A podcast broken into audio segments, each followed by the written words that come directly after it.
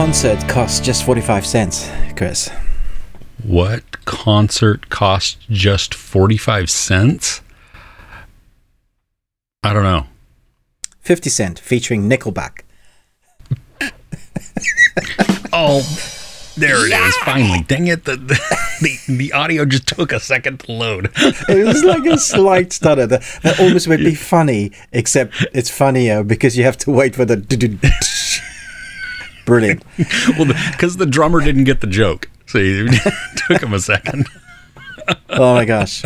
Welcome back to a special. What's the best thing you watched? Because it's also what's the worst thing you watched this week? Because we almost flipped it, but we're going to talk about both the best and worst thing that we watched this week because it's been one of those interesting weeks again, and it just felt like if we're going to have enough to talk about, we need to talk about the worst things, which was a lot.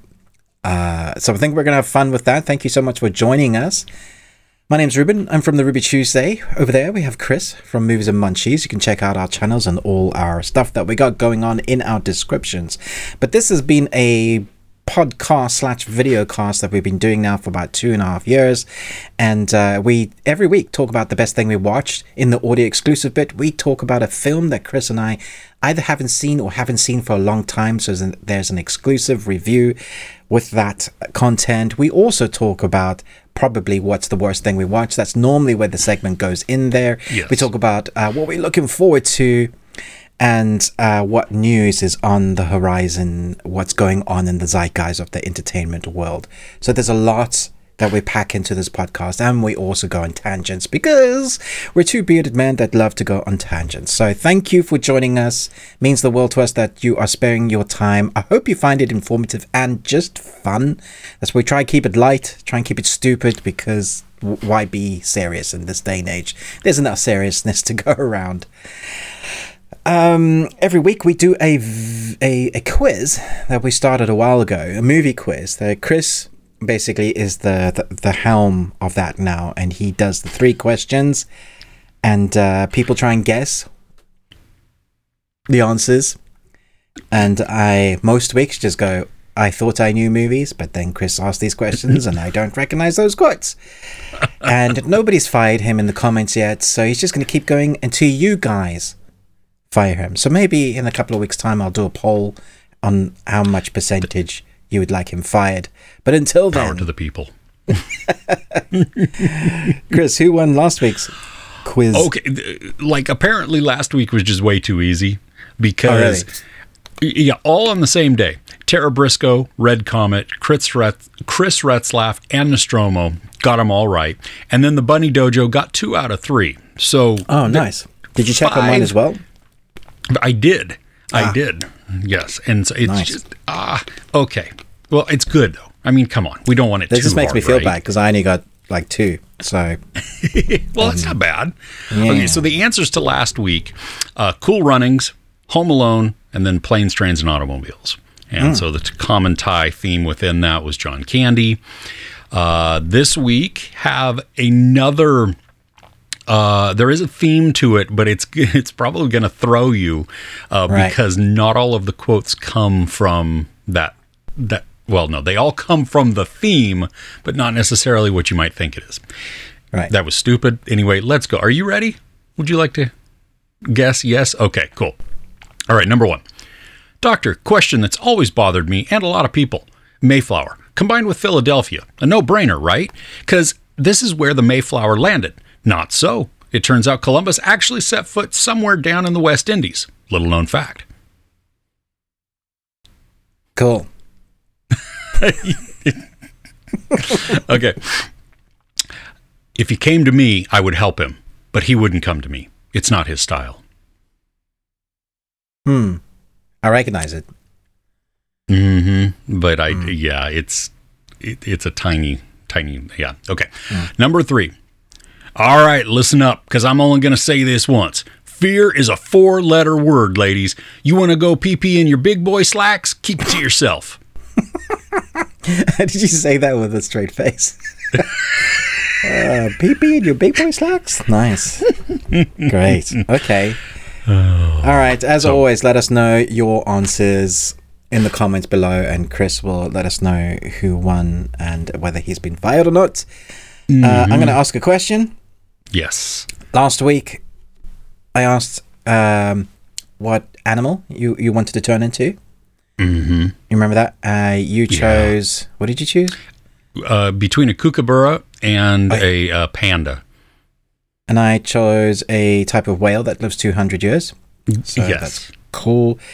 We're going with the same, but slightly different. What mystical animal would you want to turn into if you could? So you can take all the fantasy realms, choose one mystical animal. I had some interesting comments last week of like what people chose. So I'm inter- interested to see what people would be this time around. Yeah, you know, I would I would say like a unicorn, but I actually I think those could have existed. Um and, and funny fact, we were talking about this this week because people don't believe that narwhals are real. I know that's so funny. I mean, to be honest, if you've never seen a narwhal, you would think somebody just stuck a, a, a horn on their head.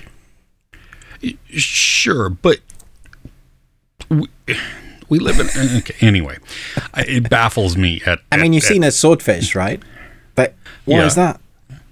I, have you seen the um there's this one what is it a uh, it we went we t- were talking about sea creatures a couple weeks ago my family while we were eating dinner which was weird conversation but um which then all of us we all pulled out our phones and looked at things. But there is this fish that comes from like the very depths utterly black. Like teeth are black. Eyes are black. Every and it was just horrifying. I mean because if you were down there first off it's going to be dark and then you would never see this thing come up and just um so i think unicorns could have actually existed because narwhals exist um and i do believe that dragons did exist i don't know if they flew but you know because hey i mean we have dinosaurs so why not um, Right. i'm gonna go probably with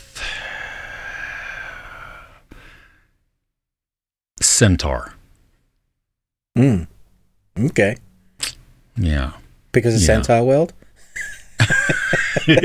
that did pop into my head after I said it, but um, Doug. or, or actually, I'd be a moltar. That's Moltar. I'm comfortable, Doug. Uncomfortable Doug. Oh my gosh. so it's a centaur. A centaur, yeah. I think why I don't really know why. I mean, maybe because I could run really fast and go places, and then I could just poop wherever I wanted to and not even worry about it. Because that's what horses do. They just walk down the street and go, and away you go. Yeah. I don't know. Do you, would you And I classi- could still- classify a centaur as a as a fantasy creature, or would you classify centaurs as like do are elves? Are, Or they just a race? Um, like orcs? well, I, I mean, They're all fantasy They- compared to humans. Yeah, well, yeah, that's what I mean. That's how I was taking it. Yeah, that yeah, it would okay. be. yeah. I'm just setting yeah. the parameters, Chris. So we, you know, Yeah, no, I understand. Yeah, I, I, I don't know. I mean, Harry Potter is kind of fantasy, right? And there's a centaur Oh, in sure. Harry Potter. Yeah, Mm-hmm. well, there you go. Okay, there's my justification. okay. So you'd be a centaur. What about you? Yeah, I mean it's a, it's a really difficult one. I love so many. Um, I think of Phoenix. I, I loved Phoenix. They they always have me interested in that. They have healing properties. They seem to have understanding. Um, like they they're quite. I don't know if it's emotional understanding, but there there's a hierarchy to to, to, their, to their fantasy lore. Uh, how Gandalf uses them, or how they're described in other books or shown in they seem to be able to either travel through like teleport so they can just go in between realms and then appear as where you are that or a griffin because i've always liked the combination of uh, creatures. Hmm Well, you know, in the Phoenix, I mean, gosh, you're never going to die. right? Just keep being reborn. Yeah, yeah, Yeah. yeah, yeah, yeah. A griffin would be fun, and so would that uh, that owl bear thing from D and D. oh so cool i want to be that yeah it's great no one's gonna mess with you No, not at all. Oh Yeah. man! all right so let us All right. know Yeah. what you fantasy creature you would choose to be should we dive in Y- Oh, wait, yeah. what were you going to say? We what? Oh no, that no, that's exactly what I was going to say. But I was just like, are we going to die? I was going to be different than you know. Are we ready to talk about the best thing we watched this weekend? we, yeah, um, either or is fine. I just want to know think, what's what uh, Forrest Gump's email address is. Forrest Gump's email. I don't know. One Forrest one.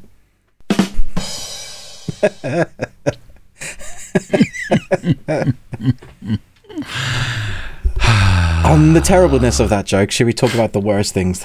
I think so. That way we can end on kind of a high note. yeah, yeah, yeah, yeah. All right, let's just let's talk about the the one that's obviously hurt us the most this week, which I presume is Meg Two. dude, dude, my bar was set so low for this movie to to for enjoyment. I, I, I was really I excited wanted, to go and watch this movie. I've seen the trailer. I knew it was going to be stupid. I just expected like a, a little bit better than the first one, like because it looked like they've been given more of a budget. So I thought if they can embrace well, that and then take the good stuff from the first one, and then go what actually makes a good shark movie. When I came home, I said to Kirsten, "Well, that was interesting. This is an an adjacent adjacent uh, adjacent shark movie." Because the last 20 minutes of the shark movie, the first hour of like 40 minutes was just 10 other movies. I was so mad when we left. I mean, I was excited. I, okay, so I took my whole family to see it, and we didn't. There were no screeners. Oh, so we, you know, we paid and we went, and it was just like, oh, I, that is two hours of my life I can't get back. My wife, luckily, she was able to sleep through it. She slept through parts of it, and um, I think my daughter-in-law slept through parts of it too. I I couldn't even laugh at some of the stupidity. Like there were a couple points that I did, but it was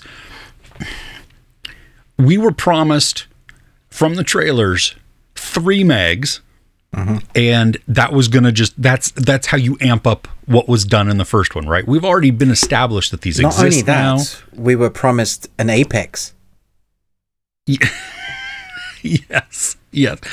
And and they didn't do anything with that. And somebody in the comments actually reminded me too, what was up with the the beginning where they show the strength of the suit where he punches through concrete, this huge concrete block? Mm. They never used that. In okay. The okay. The bar is set so low for this, right? We did yeah. not go in expecting anything great. I just wanted fun. I just yeah. wanted I wanted a a big shark movie with with over the top action, Jason Statham doing stupid stunts, taking on all of these sharks. And you're right, for the last 20 ish minutes, that's kind of what we get. But before that, I mean, you have what is up with that corporate espionage type of storyline?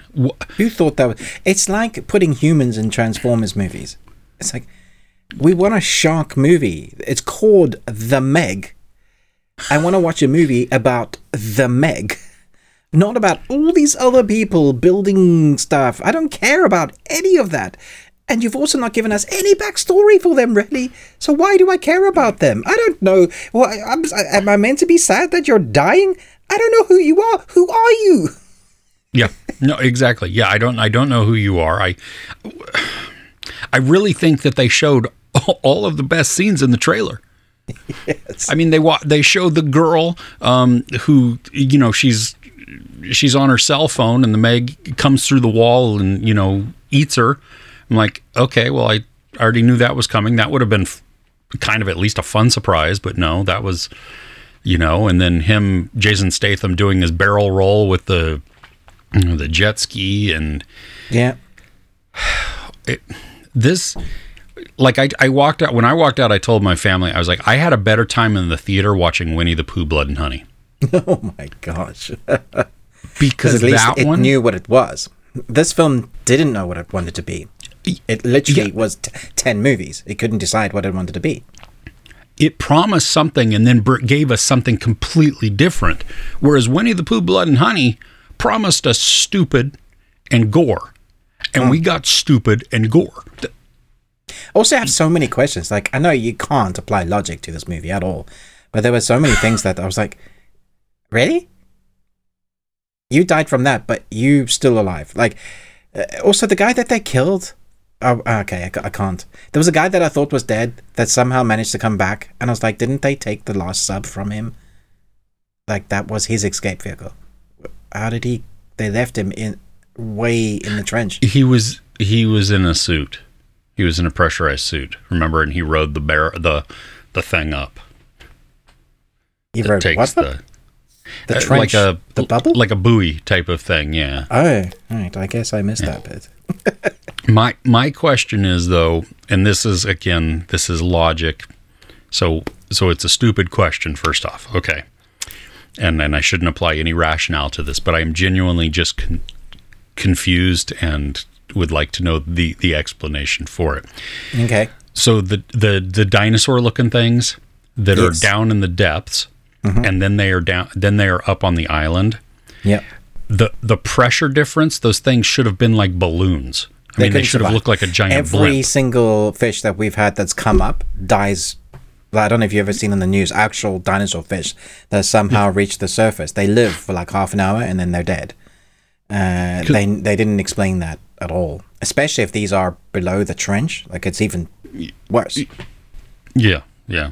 I don't There's know. One I- bit where they try to explain how you can survive outside in that pressure when if you equalize. I think that's bullshit. I'm sorry. I'm, I'm was- calling bull crap. the- uh, you just have to get rid of the um the air out of your sinuses. That's what the they said. brain and in your body. It's You're- you can't get rid of all of it. Your oxygen has blood in it. I mean, at least at least remember in um the abyss. Yeah, they have a good um, basis because they're down deep. And what do they have to do to equalize to make that pressure? Is they, have, have- to then it's like so they have to drown basically Yeah, and and and swallow the liquid oxygen Mm-hmm. so that you know and it's like your body will remember it it, it Like lived in- for 9 you're- months yeah. You're in your mother's uh, womb again, basically. Yeah, yeah, yeah. exactly it will remember just go you know and, and you see that horrifying as they drown kind of As and they then drown, and they're like, "Oh they yeah, get- I can do this." I But don't then, think. see- I think I'd die, to be honest.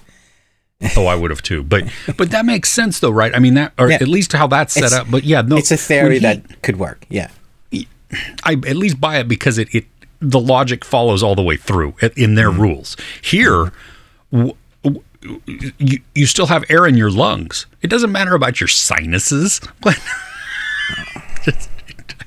and I still didn't understand that. How are you how are you sucking in the air and then only blowing it out of your sinuses and not out of your lungs as well? I- Are- we- have gone down a path of trying to apply logic questions. to the, the dumbest film. Yeah, it's not going to work, Chris. Also, when we eventually is- get to the kaiju bit, why don't they actually let us see them fight? There's like this little bit of frothy water in between the two monsters, and then they're like uh, gone. be- and I'm like, this is what you were building up to. Because the because the CGI was not good, and you're in daylight now, so you have yeah, to you can't hide it in the ocean. yeah. Except they tried to because they made the the ocean at that little of depth so dark in the middle of the day. I mean, light is going through it. yeah, I noticed that too. This this is in competition for the worst movie of the year, Yeah, I think Um, I think it's up there. And definitely the biggest one of the biggest disappointments. Just Uh, the- probably the worst movie for with biggest budget. Like some Yeah. films, you almost you understand small budget, terrible film. yeah, yeah. uh, you can kind of get it, but huge budget, big cast. I was watching clips from the first one, and in comparison, first one's great. Like, I was like, "Holy crap, this is so much better than the second one." What what happened? Right. And see, and the first one is it, it's not good, but it's fun. Like Yeah. I, I, I But there's also a more emotional. They actually make some emotional attachment. There's characters in there that you care about. yeah. In this one, I'm yeah. just like, mm. I mean, they eat more people in this one, but I don't care. well, peop- well, the people aren't real in this one. There's no blood. There was Yeah, more blood in the first one, than there was in this one, and the first one had barely any blood. When the, whale, yeah. when the, the thing, the the I say whale because it's as big as a whale. The Meg is going chomp chomp chomp, and I'm like, I don't care. Like the it's it's it's a nice visual, but like this, you needed to show an arm and somebody screaming and their head splitting in two or something. It needed to be visceral. So they catered for everybody, and then actually, what they ended up doing is catering for no one. Yeah. Well, and I don't, I mean, I understand why they go PG 13 route versus R, but I've seen other PG 13 movies that, that are Way more Bloodier? than that. Yeah, absolutely. I mean, this wasn't, this was animated violence. This wasn't even like, there wasn't anything real Talking about anime, And- there's PG anime 13s that are way more violent that have lots of like gore and blood and uh, nudity and what have you. Uh, There's, there was no, there's no excuse really for this film No. not to be good because there's ten expensive movies in here. They just needed to settle on one. Mm-hmm. Yeah. Yeah. I, ugh, okay. Anyway, what else was poo for you this week? Okay. Um, I'm only going to be able to talk about a little bit of this, and I did not watch your review because I thought I was going to actually have the stamina to finish it. Oh, you Um, didn't even finish it. Okay. No, so this this may not be on your worst list, but I'm going to actually need some of you you to at least fill me in on some of it. Sure, But sure, sure, sure. I was really looking forward to this this movie because, um, well, I like zombie things. Um, Zom 100, whatever the rest of it was, something of the dead. Um, I, I got about 20 minutes into this, and Oh I gosh. just did not care. Um, Yeah. I, I like and I wanted to. So that was the thing. I was I was looking forward to it. First off, I wanted to see this. And then I I was willing it to be better. You know what I mean? You know how you stick with things and you want them to be good so you you continue to watch them and you just hope that they're going to get better or investing or whatever.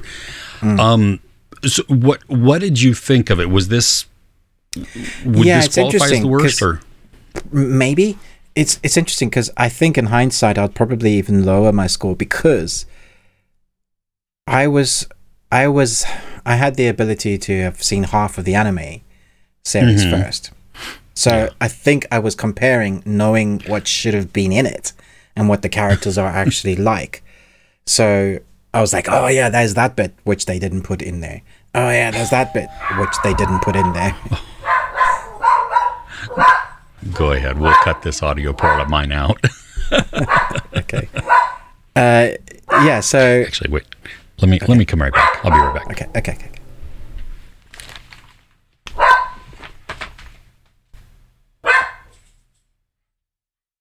Yeah, so I think Chris should definitely dye his beard multicolors for his next tribute. You know how yearly he does where he shaves his hair?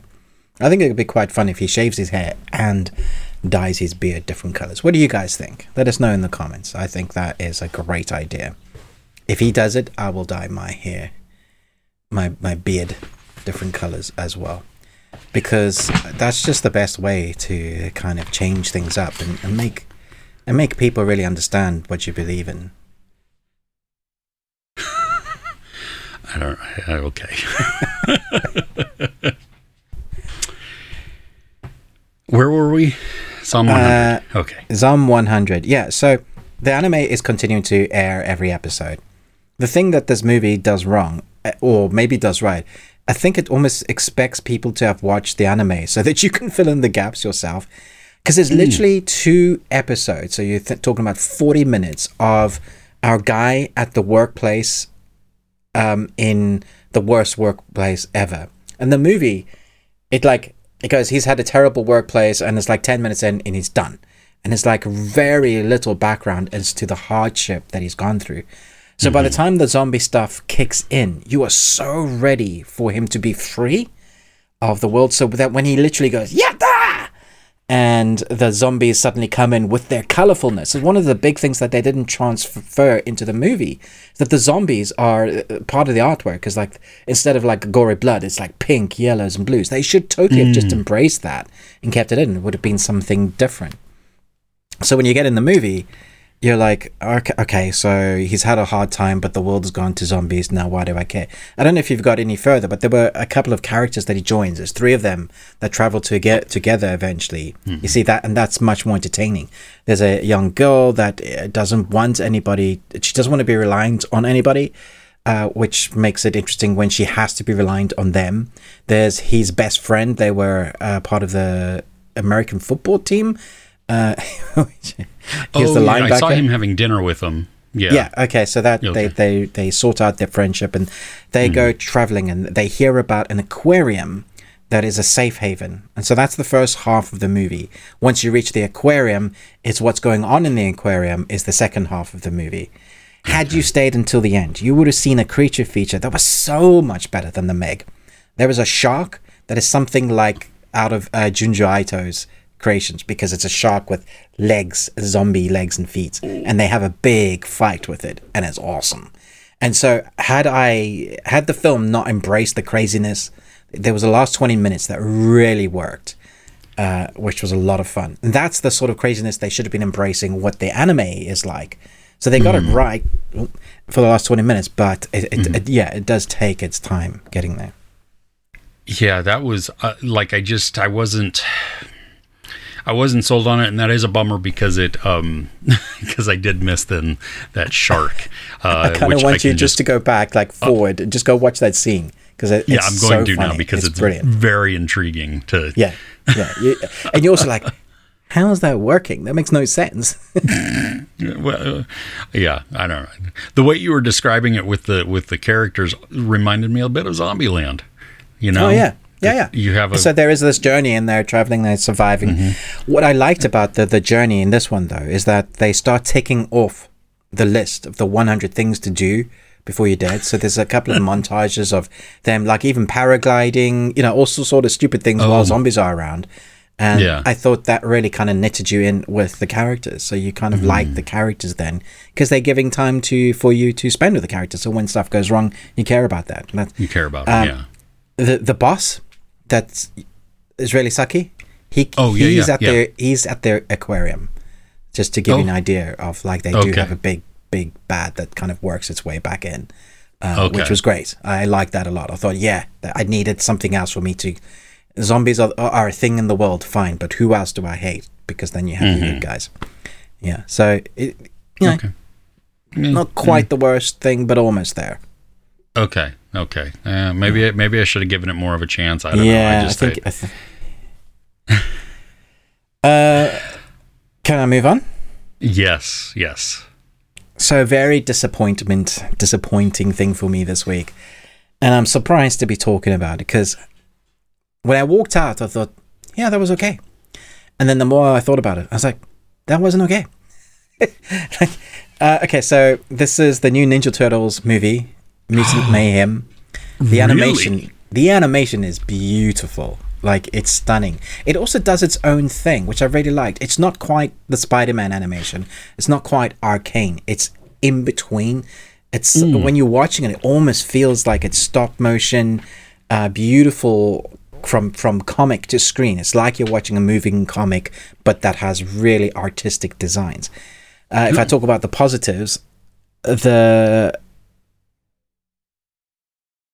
characters that they chose to use are from the outskirts of turtle mm. lore. So, like, even the big bad, who is played by, I think it's LL Cool J, um, he is Superfly. And he was like a minor character in Turtles. And he is amazing. Like, everybody's voice work, I think, is excellent. Even the Turtles, a different type of Splinter. The thing is, and I didn't know this, it's an origins film again. So we go through all of them, how they turn from turtles to ninjas. Um, mm. And it also it, it, it embraces a story that we haven't seen really in the turtles, but I think they spend too much time in the story because then what happens? The big arc of the story is really basic. Turtles take on bad guy and try to come into their own as teens, but it oh, focuses wow. on a lot on them wanting to be normal um, like because they were and what is normal like even that doesn't make sense because they were turtles the ooze changes them and gives them um, consciousness to a human mm-hmm. level, and so they just want to go to high school and be amongst and be accepted. Uh, excuse me, as I die. Um, be accepted for who they are, even though they're different. So that theme is beautiful. It's wonderful, but it mm. spends the majority of the, I think, the core of what they're trying to establish and get you to love about the turtles. Um, is that so? What it comes down to at the end, you're like, oh, so they didn't do anything new. The film I want to see, which isn't new either, is at the end. They, I think it's the end credit scene they showcase another character that we've seen before, but in this art style, mm. I think would look amazing to see them go up against this character. Uh, nice. The fighting scenes, some real great nods to old turtle nostalgia games and toys. There's literally the, the turtle ninja car with the, which is basically the, the pizza slice on top of the car and the, the yellowness that's in there. Um, a character will say Cowabunga. There's a gecko that does skateboarding. There's, you know, there's just lots of just nods to old characters. It just doesn't have the heart I think they wanted it to. So they spend mm. so much time on us, like the story of them wanting to be normal, is that they don't put enough heart and emotional content in there. So it feels like it's it's weird because it I heard Jeremy Jones's review. He says that he feels like kids will really like this, but I was like, I, am not sure it, they will. I think maybe like teens will like it, but it almost feels like more intelligent usage for it's like oh yeah remember when you liked the turtles this what happens if the turtles you know were really thought about and were accepted so there's a there's like an adult theme there that may mm. be over really young kids heads but then the story isn't really for youngsters either. And I, I, I was like, well, who's this for? Are they trying to pitch hmm. it for the original people that loved the the turtles in the eighties? Yeah. Or is this like a trying to bring everybody in it? I think more and more studios are trying to do this, where they're trying to encompass and be open for everybody, all inclusive. If you if you're open to every demographic, then it's if you have an established story, if you have an established characters mm-hmm. that are already some way, then you end up losing those people that love that already, taking away what made it great. Uh, I mean, that's it's not to say that's a terrible film. It isn't. There are amazing fight sequences. There's a fight sequence with Splinter that looked phenomenal. Uh, there's a gag, a funny gag about the turtles being milked that wasn't funny for ages until they did something that really was. That so it's clever comedy writing. You're like, oh, that's not funny. I don't, don't know why they're doing that. Don't know why they do. And then later, it just kind of like, oh, you've been setting oh. that up for ages, uh, which is nice. brilliant. So I was like, oh, okay, that's really really clever. So there's all these things like the the score definitely, or I should rather say, the soundtrack is not something mm. that young kids not all young kids, but most young kids will just don't know. Like it's old school uh, R and B because you know got LL Cool J there. Think mm-hmm. about that sort of um, music that's like really cool, groovy. There's an art style, and with that art style comes this sort of score and music that you that works well for the the theme, the tone that they're going for. So there's so much in this that I, I loved, and then I still came out feeling like meh which was like kind of a disappointment. I've seen some people hail this as the greatest Ninja Turtle movie of all time. And that may be the case if this is the only Ninja Turtle movie you've seen and perhaps the old 90s one. Be like, oh, mm. okay. But even the 90s one, I've got nostalgic time for because it's practical, it's costumes, it's the dialogue and lines and the score and the acting that worked for its time, early 90s, late 80s. This, again, feels like it doesn't know where to put its what genre, whose demographic to place itself mm. in. One one correction: Ice Cube. Not oh, Ice Cube. Yeah, yeah. not all rappers sound alike. They're not all the same. Yeah. Ice Cube. Uh, I'm, I, that that's a bummer that it kind mm. of misses the mark on like you know trying to appeal to every age group. Yeah. And and because a lot of the time I just thought it was, oh, this is for adults. And then I was like, oh, this is so young. I, was, hmm. eh. I think Pixar used to find a balance. It's it's a real art. Like, it's not easy to do. No. get adults to love what's going on because they understand the deeper meaning and the joke, but also to have the animation and jokes in there that kids love. Yeah, it's a tough. Not easy. Yeah, it's a tough Yeah. gig to to balance that out. Yeah. I'm glad though that the art style. I mean, the, that Art like when I saw the trailer, it's like, whoa, this is. I mean, we're watching. I love that things have been breaking the traditional animation style. Mm. You know, and so we've had like Arcane, and we've had Spider Verse, and and this, and you know, a handful of others that just they've they've said no, we're not sticking to the rules anymore. We Hmm. can do mixed media within this, or different types, and uh, Puss in Boots even that was a great one too. Yeah, that was so. great. Yeah. Who knew So- a third part to a series that everybody thought was mediocre could end up being so good? Like, this third one is the best one in the series. Yeah, yeah. You've got heart, you've got a villain, and then the art style is like, whoa. The villain's terrifying. Yeah, we we are in a good time for animation. We are. Uh, I I just I think the stories are not all consistent, but that's again Yeah. the same with all movies. you know what I mean? And Spider Man Oh. was going to be at the top of my list this year for animation, but I and I remember saying in my review, but only if we get to watch second part soon. And yeah, which now no date. So could be five years away or longer. which I I really thought they would have um had the second part written at least. You know that because you end mid action, so it's not like you kind of have an idea where you're going, right? I mean, you have. Yeah. I don't know. Okay. All right. Uh, the next on my list um, which is probably on your list as well. um, this, uh, so there was a Polish action film. Oh, good Um, lord! I had actually forgo- forgotten about this one. Oh Lord. Okay. So it came out on Netflix, and I was intrigued by it. Again, I thought, huh, this this this could be fun. I don't know. I don't know exactly what's going on, but hey, whatever. Um, it's called Soulcatcher. I really felt like as I was watching this, and I did finish this one because I kept thinking, surely it's gonna, and then no, it didn't. Um, I felt like I was missing half the plot. Like that, mm. that half of the story wasn't being told to us. Like maybe I had seen like this is the mm. sequel, mm. and all of the other information I should already know or something. Netflix do I do that sometimes. So Y- yeah, I don't. I was like, I was so. I don't know. There, there was just so much development that was lacking from the story to understand what's going on and like i mean you can follow along. You see the you, i mean the steps that the characters are taking you understand that. That's not what i mean. It's just the fact that why?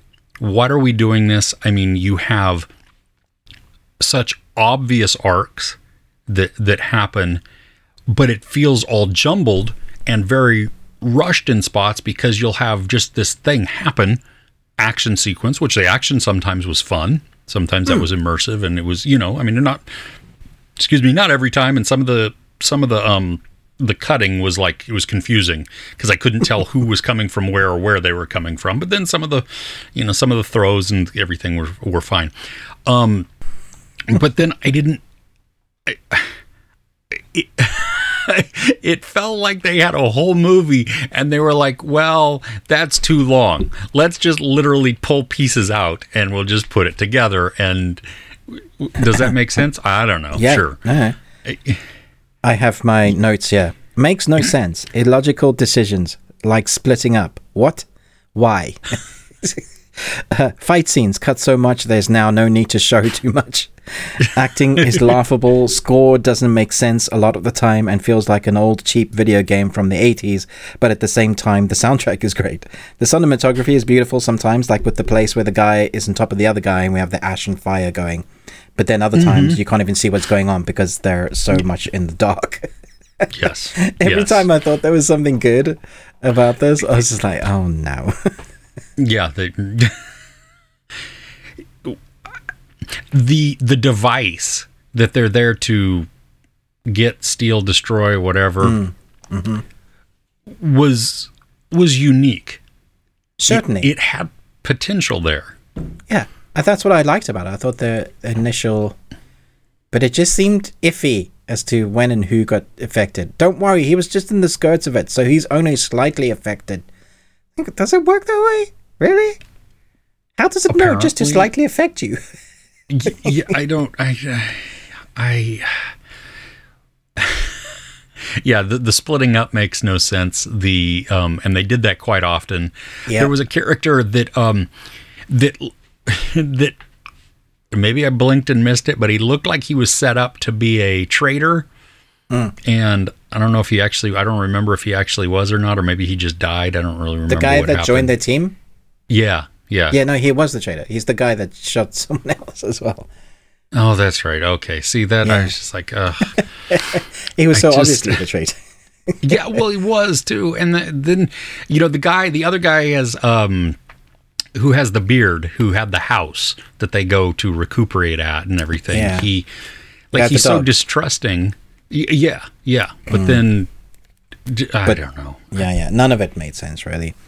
Um, I saw a lot of people in the comments talking about how, like, ah, oh, finally the the wife got rid of the husband, and I'm like, no, she betrayed him,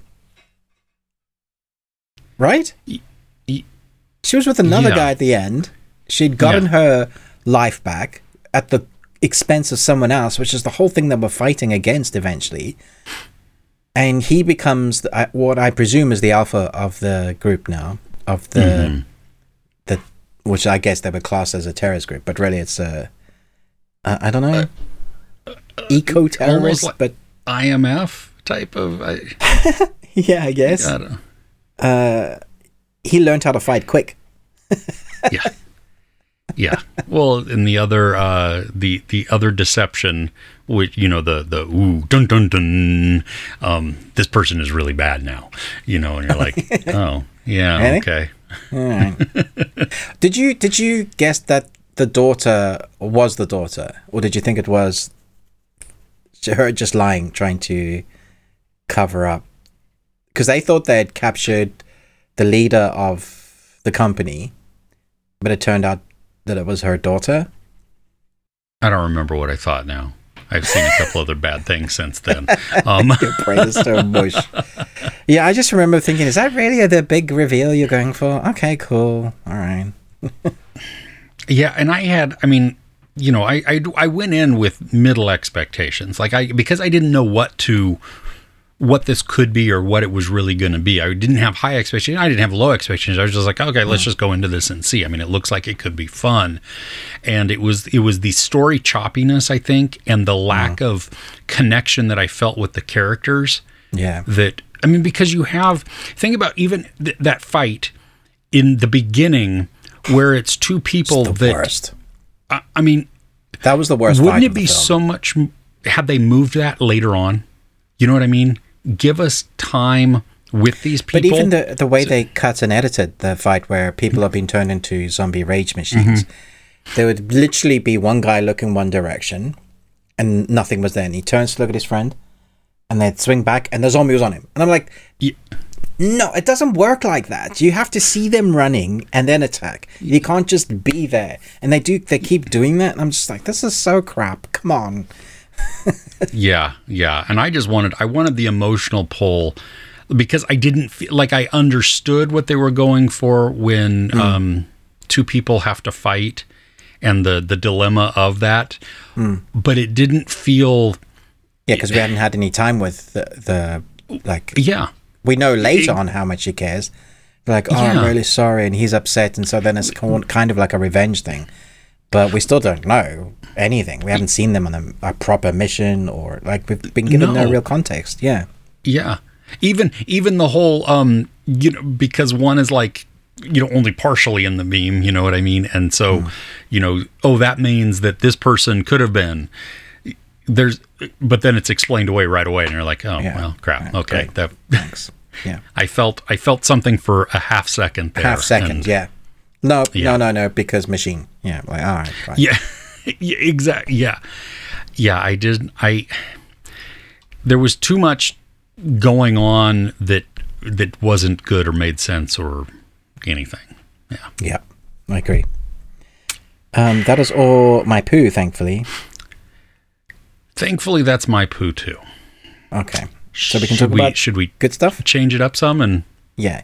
Be happy. All right, let me just Yeah. open the door because I'm really, really warm. Right. Uh, I've got three things to talk about. wow, I Wow. have one. Okay, so I will go first then. Yes. Okay, I will start off with a little rant. but don't, don't don't worry. This is a good thing. All right, Fair so enough. we, I, I say we, and, and I'm presuming this is accurate.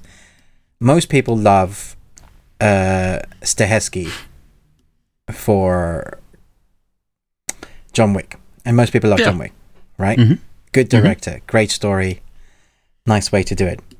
All right, what if I were to tell you that in 2008 there was a three-lettered word movie starring Brian Cox um, about a man and his dog.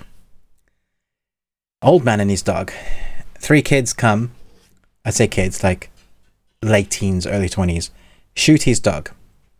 Man tries to right this action because the dog's been with him for 40 years and the dog was the last thing his wife gave him before he, uh, his other before his other before his son and wife died from something horrific uh, so then this man goes to the father of the son and tries to right things, but the father is as messed up as his son, and things go go awry, and it ends up him with the law trying to beat it that way, but it ends up in a big gun battle at the end.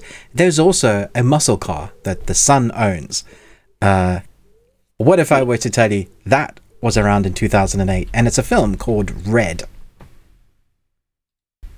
And I'd be like, "Yo, Wait. Stahelski.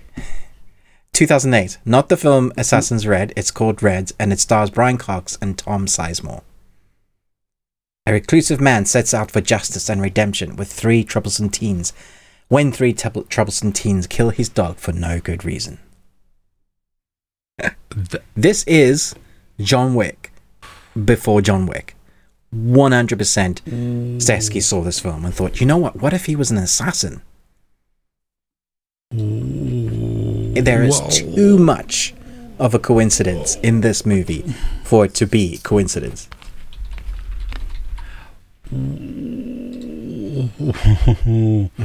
okay, so Derek Kolstad wrote the wrote John Wick, Okay. and he definitely did not write. He did not write. Stephen Susco and Jack Ketchum wrote Red. Ooh, wow! Right? Did I just? and it's off of open it's off a novel. Yeah. so yeah. I, hmm. I don't know. Let me know if you guys have seen the movie Red, not the the the Ex Assassins movie, but one in 2008. Before It the also has Brian Cox movies. in it, though. That also has Brian Cox in it. uh, and it stars a few other actors in it that you'd be like, oh, wow. It's got Noel Fisher, uh, Kim Mm-hmm. uh, Dickens, Richard Riehle, you, you recognize him. Obviously, Tom Sizemore. So a few others. Mm-hmm. Kyle Gallner. Yeah. Yeah, that. Uh, Robert Englund. What? Oh my gosh! Yes. Yeah. I- Okay, so apart from all of that, it's actually good. It's obviously much slower pace. It's not an assassin film, but he did he was in the military at one point. He has a certain way of being. He wants to make things right. He's not going to let things go. There is a scene where he's telling his story of what happened to his wife and son. Dude, I'm sure that's that's what they used in the script when they were when they were trying to get people to act for the lead role as Brian Cox's character. They wanted to hmm. see what people could act.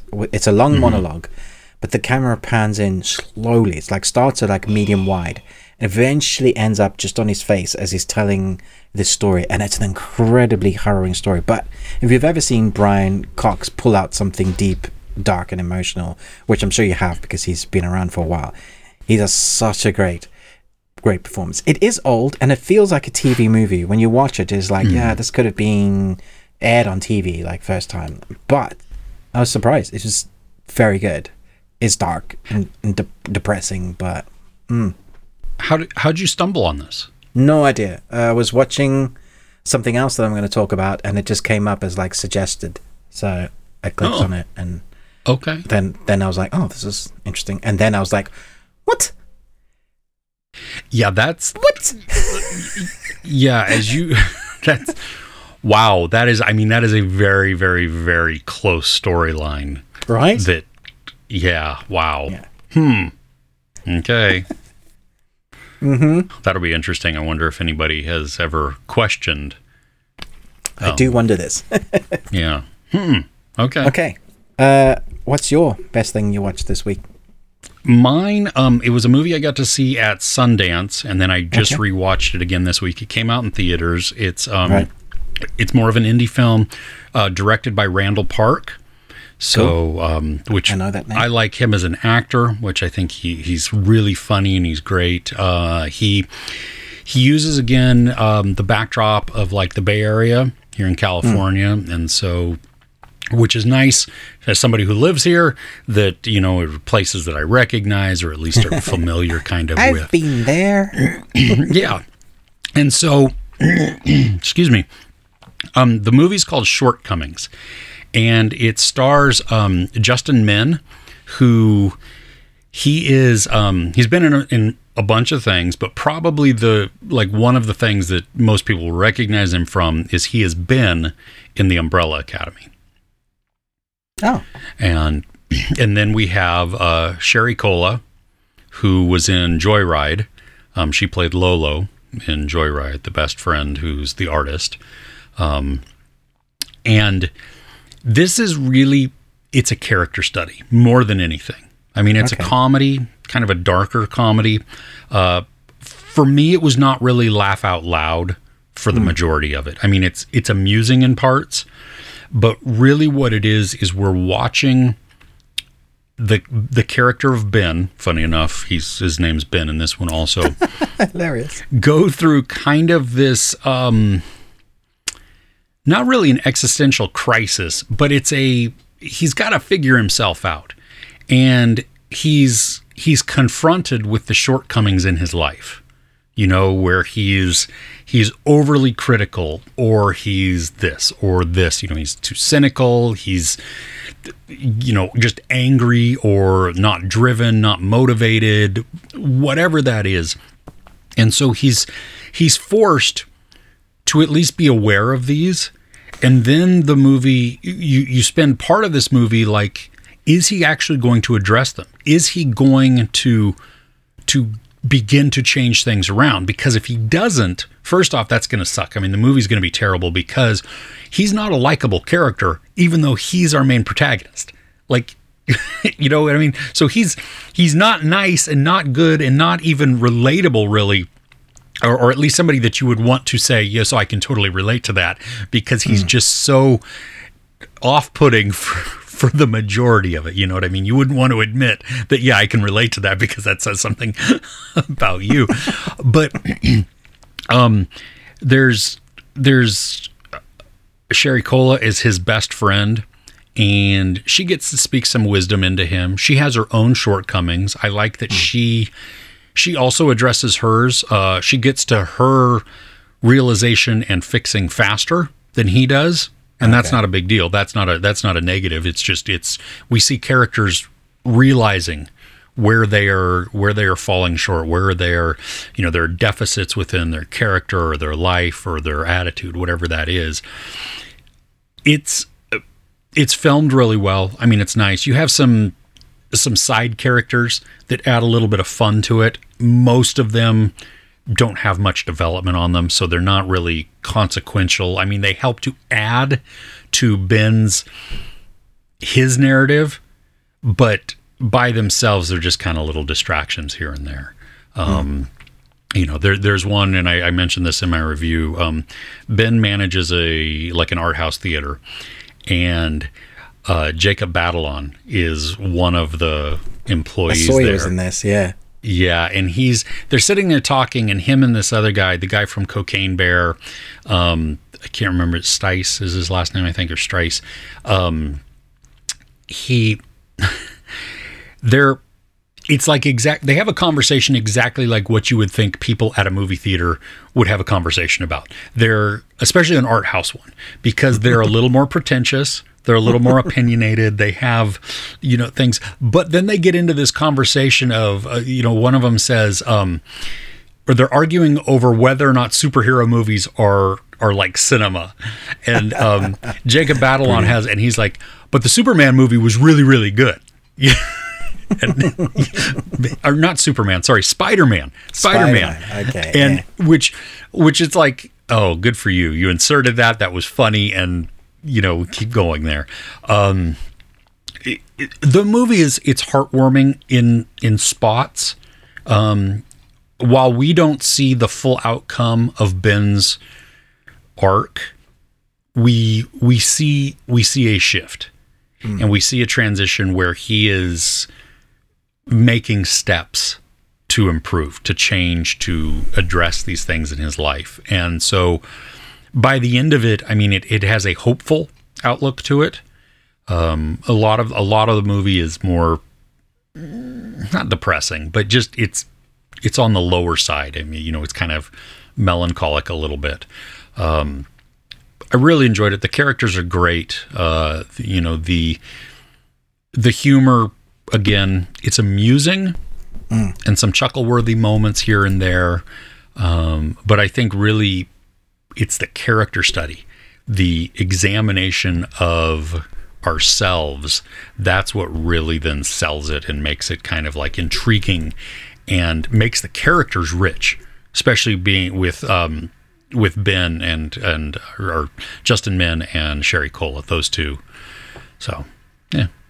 It'll probably be on digital very soon because yeah, I can't um, see it anywhere in the UK, so we'll probably have to wait for it for. Yeah, I think digital. it's uh, Searchlight Pictures. So mm. it's hmm. an indie arm of Disney.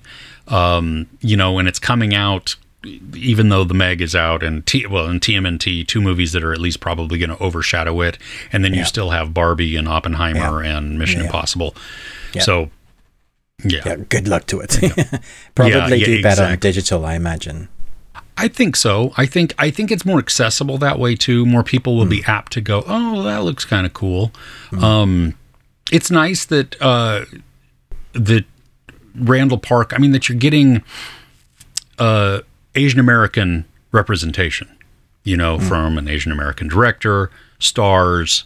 Um, you know, the whole even the storyline because some of that, some of the cultural um, norms fit in in there a little bit. They're addressed in small parts here and there, but it's very accessible to everybody, and and really, it's it, it, it can be enjoyable by anybody other than bigots. So nice. Okay. Um, I don't know if you've seen this film, Chris. I'm going to talk about. I haven't seen you review it. It's just come out on Amazon Prime. It's a director that's worked with Gerard Butler a number of times already. He's done Greenland, um, which I really liked. I think that's a very underrated uh, kind of end of the world film because it mm-hmm. has more heart and it's like more down to earth. I thought that was very good. He also did Angel Has Fallen, which I thought was actually a lot of fun. Mm. Um, this one, I was very surprised at how good it was, mostly because it's a story we've seen done a number of times, but it's because of the the angles of the storylines of what it takes. So you're with your protagonist, but you see what happens with all the others that are into interacting with your protagonist. You get to see their kind of stories as well and how what our protagonist is doing affects them. So it's called Kandahar. Hmm. It stars Gerard Butler. It's a CIA operative and his translator flee from special forces in Afghanistan after exposing a covert mission. So it's directed by Rick Roman Way or War and stars a number of people who you will recognize but maybe don't know like oh, i recognize them from somewhere one of the others who's also pretty good in this uh, doesn't have a huge role but when he's on screen he's great travis fimmel uh, you'll know him from some of our favorites uh, warcraft vikings just loads. Like people who know Travis will be like, "Hey, it's Travis." Um, obviously, Vikings is one of the bigger ones that people will know him from. Beautiful blue eyes, a very good looking man. It's unfair. Um, so we start off with that traditional. We have a couple of uh, spies undercover, and they're trying to take down a nuclear, an underground nuclear facility, and um, uh, these spies have their aliases exposed. So now oh, okay. Gerard Butler and his translator have to make it a certain distance. Um, they can't get any help because they're technically not meant to be there um, until they reach this, like, uh, I think it's like a British base in the middle of the desert somewhere where the, the British are actually on a mission themselves. They're rescuing some people, and so there's a plane going to be there. That's their extraction point.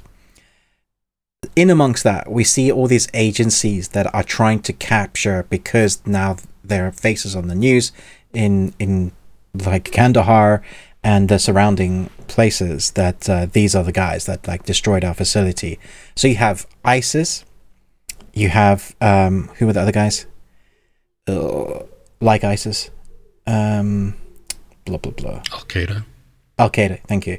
ISIS and Al Qaeda all going for them. Their special forces units, you have the Afghanistan special force units also going after them. And in amongst all of those special units, there's normally someone that's in charge that you get to see more of their story. And when the hmm. film eventually wraps up, it, like its ending sequence, you get to see what has happened and the consequences of just this one thing, like the consequences of everything that's happening. So, in one hand, it's the story of Gerard trying to get back home to his daughter and his wife, um, who has an estranged relationship anyway because this is the type of man he is, this is the kind of job he does, and he's away a lot of time doing this type of stuff. And you can imagine the toll. We've seen lots of stories told by that. Then we get the story of the translator, like actually why he's there, why he's even doing this job, and it tells his story. So we have these amazing vistas and backdrops of deserts and uh, you know just beautifully shot. So it gives you it, it like it gives a, a feeling of foreboding all the time because they have this immense pressure and people that are s- as skilled as Gerard is. It's not like it's not at any point saying these guys aren't skilled. Everybody is just brilliant at what they do. So it's very hard to keep like how are they going to survive? They're just trying to survive from one moment to the next uh, it's tense, but it's also like a calculated tenseness. But then you have these beautiful vistas of the deserts and the scenery, and it's it's a more emotional action film. That's how I can Nice. describe it best, because it it has because the director takes the time to tell the stories of the others involved. It's not just looking at hey, this is America saving the day. It's got this is what happens in war, even in a sort of Cold War. You know, the espionage war that now the world is so inundated with. That seems to be the way we do wars now. These little spats of things that we do secretly, but not so secret. Um, and then they show the consequences of that, which I thought was very brave. And one of the brave things they're they're telling in this film is where the Taliban has come back into because this is on news like right now. The Taliban has come back into the town, taken over not the town, the, the country. They said if you kick out the Americans, like the American soldiers and the British UK forces, we won't go back on everything that women have managed to do. Like this is what they promised them. But now, if you're looking on the news, they've shut down all the female schools. Women are not allowed to drive. Uh, obviously, all the the head coverings, everything is back on. No makeup, or everything that like if the females were able to step forward out of the shadows of the men that were controlling them under the law of you know the, the fake law of the Quran, which is not what the Quran says at all, uh, is being controlled. There's this one sequence of dialogue with a little kid uh, where another leader comes in and is asking where Gerard is, and eh, this kid says, "I can, I make IEDs. I can." He, he's literally probably ten. He said, "I can make IEDs. I can fire AK-47s in this grenade launcher. I stop the infidels from coming towards." And he says, "Well, who told you this?" And so, "But the, the, the my my leaders." And said, "Because they they speak from the Quran." And it was such a powerful moment because he, who he's not, he wasn't American. He was I guess, a bad guy. He was saying, but that's not what the Quran teaches. Have you read it for yourself? And he said, maybe you should read it for yourself before you let others control you. And it was such a powerful moment. Mm. I just thought, dang, like so it has themes and messages in amongst the the great action in the film. I was just really surprised. I was like, wow, you know, Gerard is still doing his thing, action man, anti-hero, which he does so well. You know, he holds emotion, but then th- you come with a director who has a story to tell that's way more entertaining than I thought it was going to be. That's yeah. I I missed this um, when it came when it was out on on theaters here, and um, so now it, it's cool that it's available on digital. I had to check this out because I was. I don't even think it came to cinemas here in the UK. Oh, really? It just didn't do it at all, huh? Hmm. No. Yeah, no, it looked. I mean, it looked kind of cool. I just didn't know much about it, and so it wasn't one of those you know high yeah, I priority. I'd type heard of nothing. things. It just just came up on Amazon saying, "Hey, this is the new one from Gerard." It's like, oh, he's are sometimes good. Let's give that a go. yeah. yeah. Oh, that's cool. Okay. Well, good. Good suggestion. Thank you. Yeah. All right. Now, I have a my last one because you don't have any more, right? I don't have any more now. I have a very special one for you, Chris. Okay. Okay, I'm very excited to talk about this one, and a few of our listeners will be excited that I'm covering this one.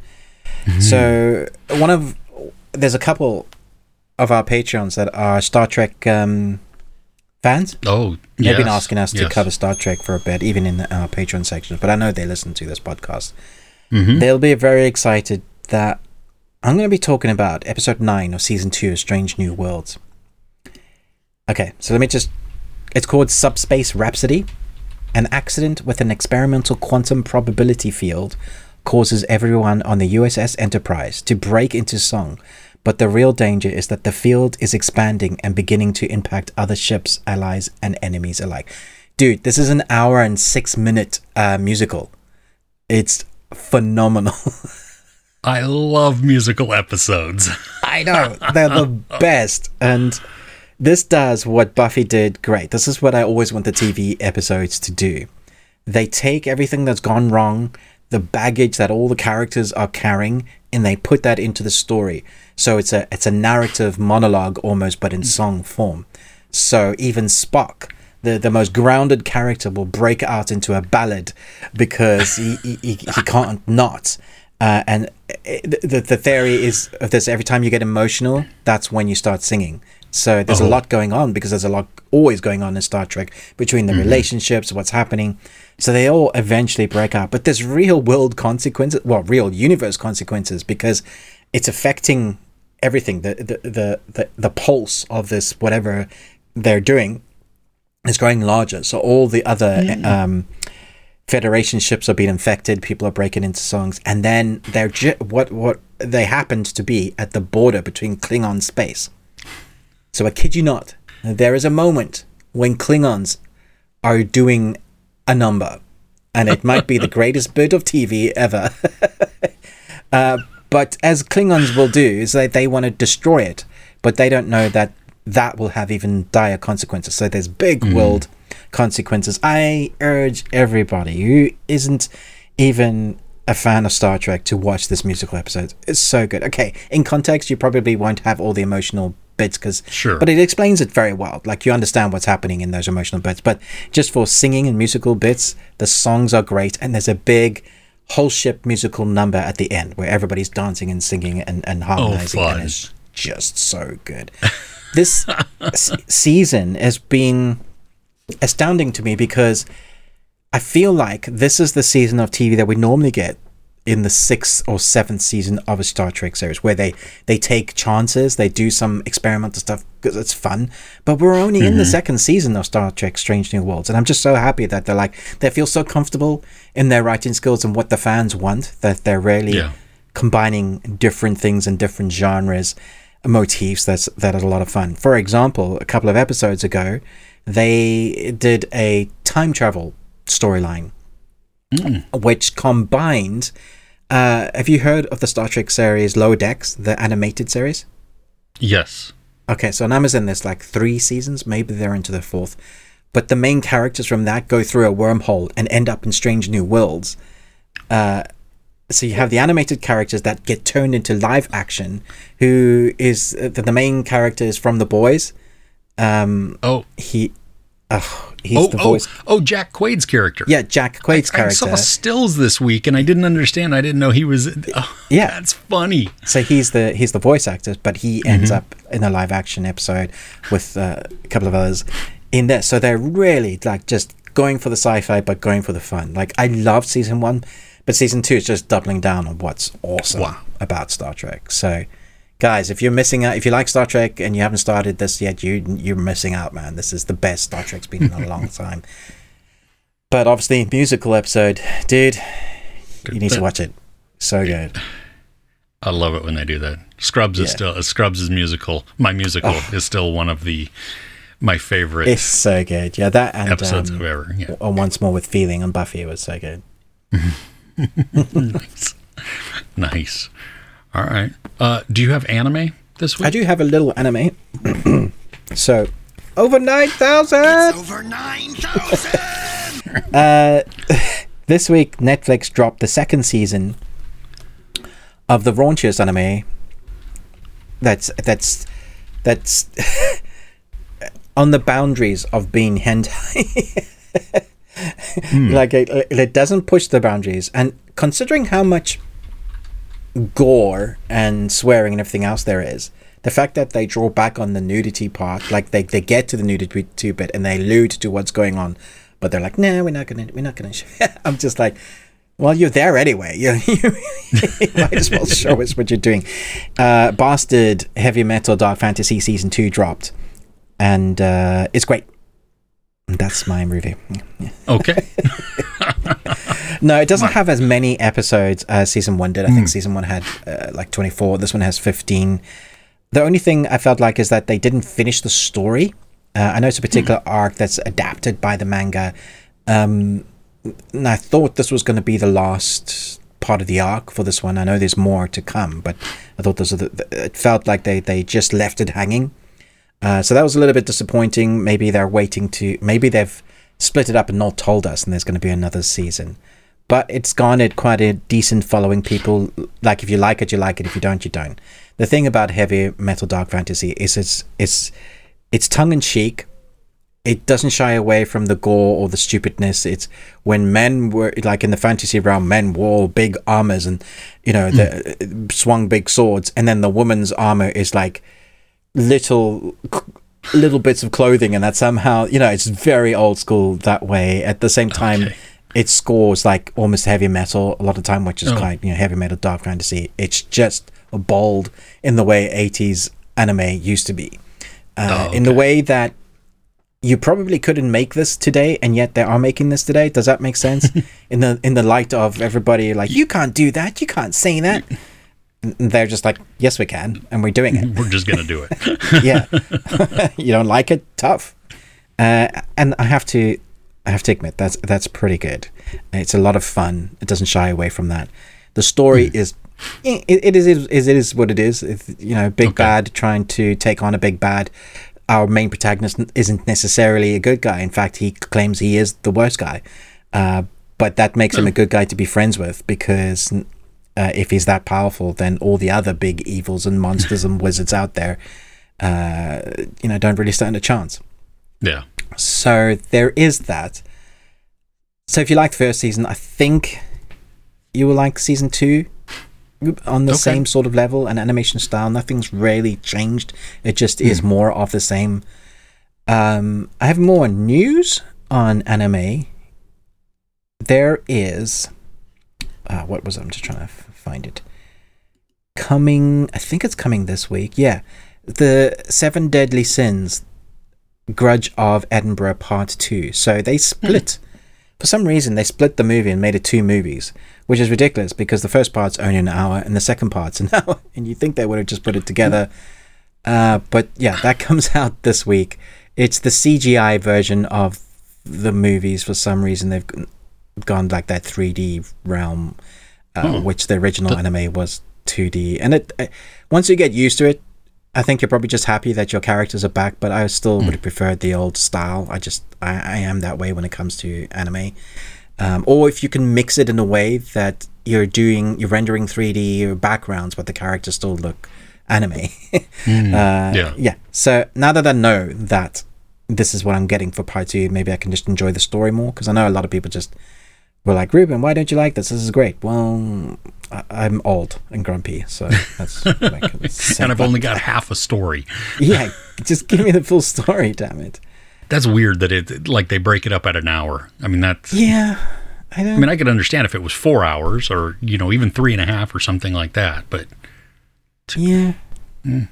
Okay. Um, on good news, uh, did you ever watch mm-hmm. the Castlevania animated series? They did a trilogy of. I've anime. heard that that it's uh, very popular and that um, you know that it's done fairly well, but I, have yeah. never seen it. No. Okay, so it, it's very accessible to people that love vampire series and stories. Um, obviously, there's a big heritage of the games.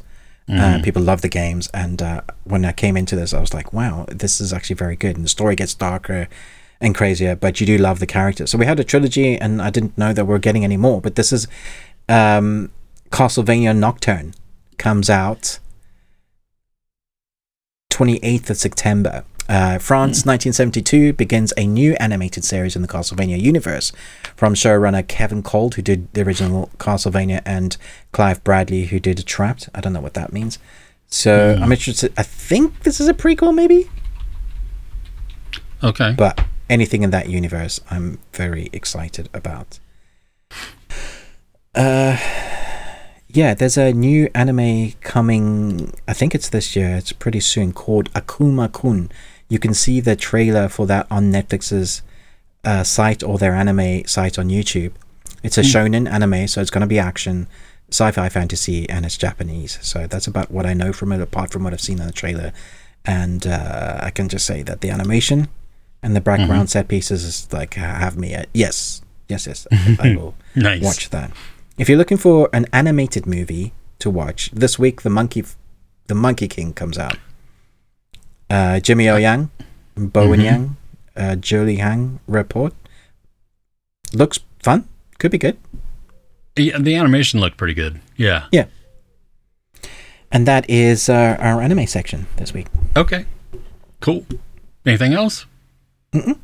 I wonder what uh, Jeff Bezos uh, does before he goes to sleep. I don't know. He puts his PJ Amazon on.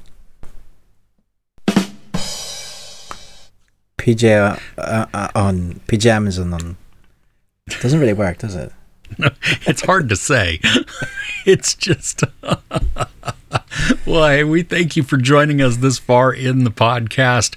As a reminder, uh, rate and review us wherever you happen to listen. And also, if you have never visited our YouTube channels, please go over and do so. Like, share, subscribe there. Ruben with the Ruby Tuesday, me, Chris, Movies and Munchies. Don't forget we have a Patreon opportunity at patreon.com slash the bearded ones. Uh, the entry price, one pound. And then you can uh, get access to over 60 videos so far. We have a few more tiers that will gain and grant you uh, different perks within there, and you're free to check those out as well. Uh, but now, what we're going to do is we are going to hop on some uh, entertainment news the titles that are coming up this week that you may or may not want to watch. Uh, I don't know if we've seen all of them or seen any of them, but at least we want to put them on your calendar and on your radar.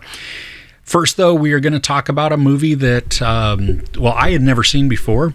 Uh, Ruben, mm. I'm not sure how long ago or how recently you had, it had been, been a while. okay. but I did, I did rewatch it. Nice. Well, and it's uh, it's Howl's Moving Castle my my second Studio Ghibli film um, in as many weeks also. So uh, yeah, let's let's talk about this. Mm-hmm. Um, let me pull up so I can get all the the voice cast here and stuff. I, I did watch um, the the Amer the the English dub. Mm. I did not watch it in subtitles, um, which I thought worked well because um, you have as Howl uh, Christian Bale which was which was great. The, I, I even though I knew it, I could not hear it because of his age. But Josh Hutcherson plays uh, this character named Markl, and he's a little well, boy. I didn't even I didn't even know that. Oh wow. Okay. Yeah, this is from 2004. Okay, so jo- I mean Josh wow. Hutcherson. Let's see here. When was he born? He was born in '92.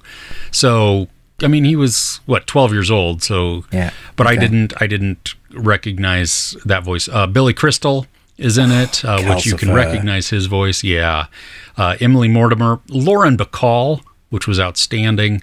Um, but basically, you have this uh, this this young woman. She's cursed with an old body, and then she has to get her get the curse lifted by this young wizard and the young wizard's name is Howl, and he has a moving castle, which is kind of just this enchanted type of uh, big, massive structure uh, that's driven by fire. It's weird. It's it's. I'm not even sure steampunk would be the right thing to call No. it because it's, It's just definitely it's- unique. Yeah. It's Magic. weird.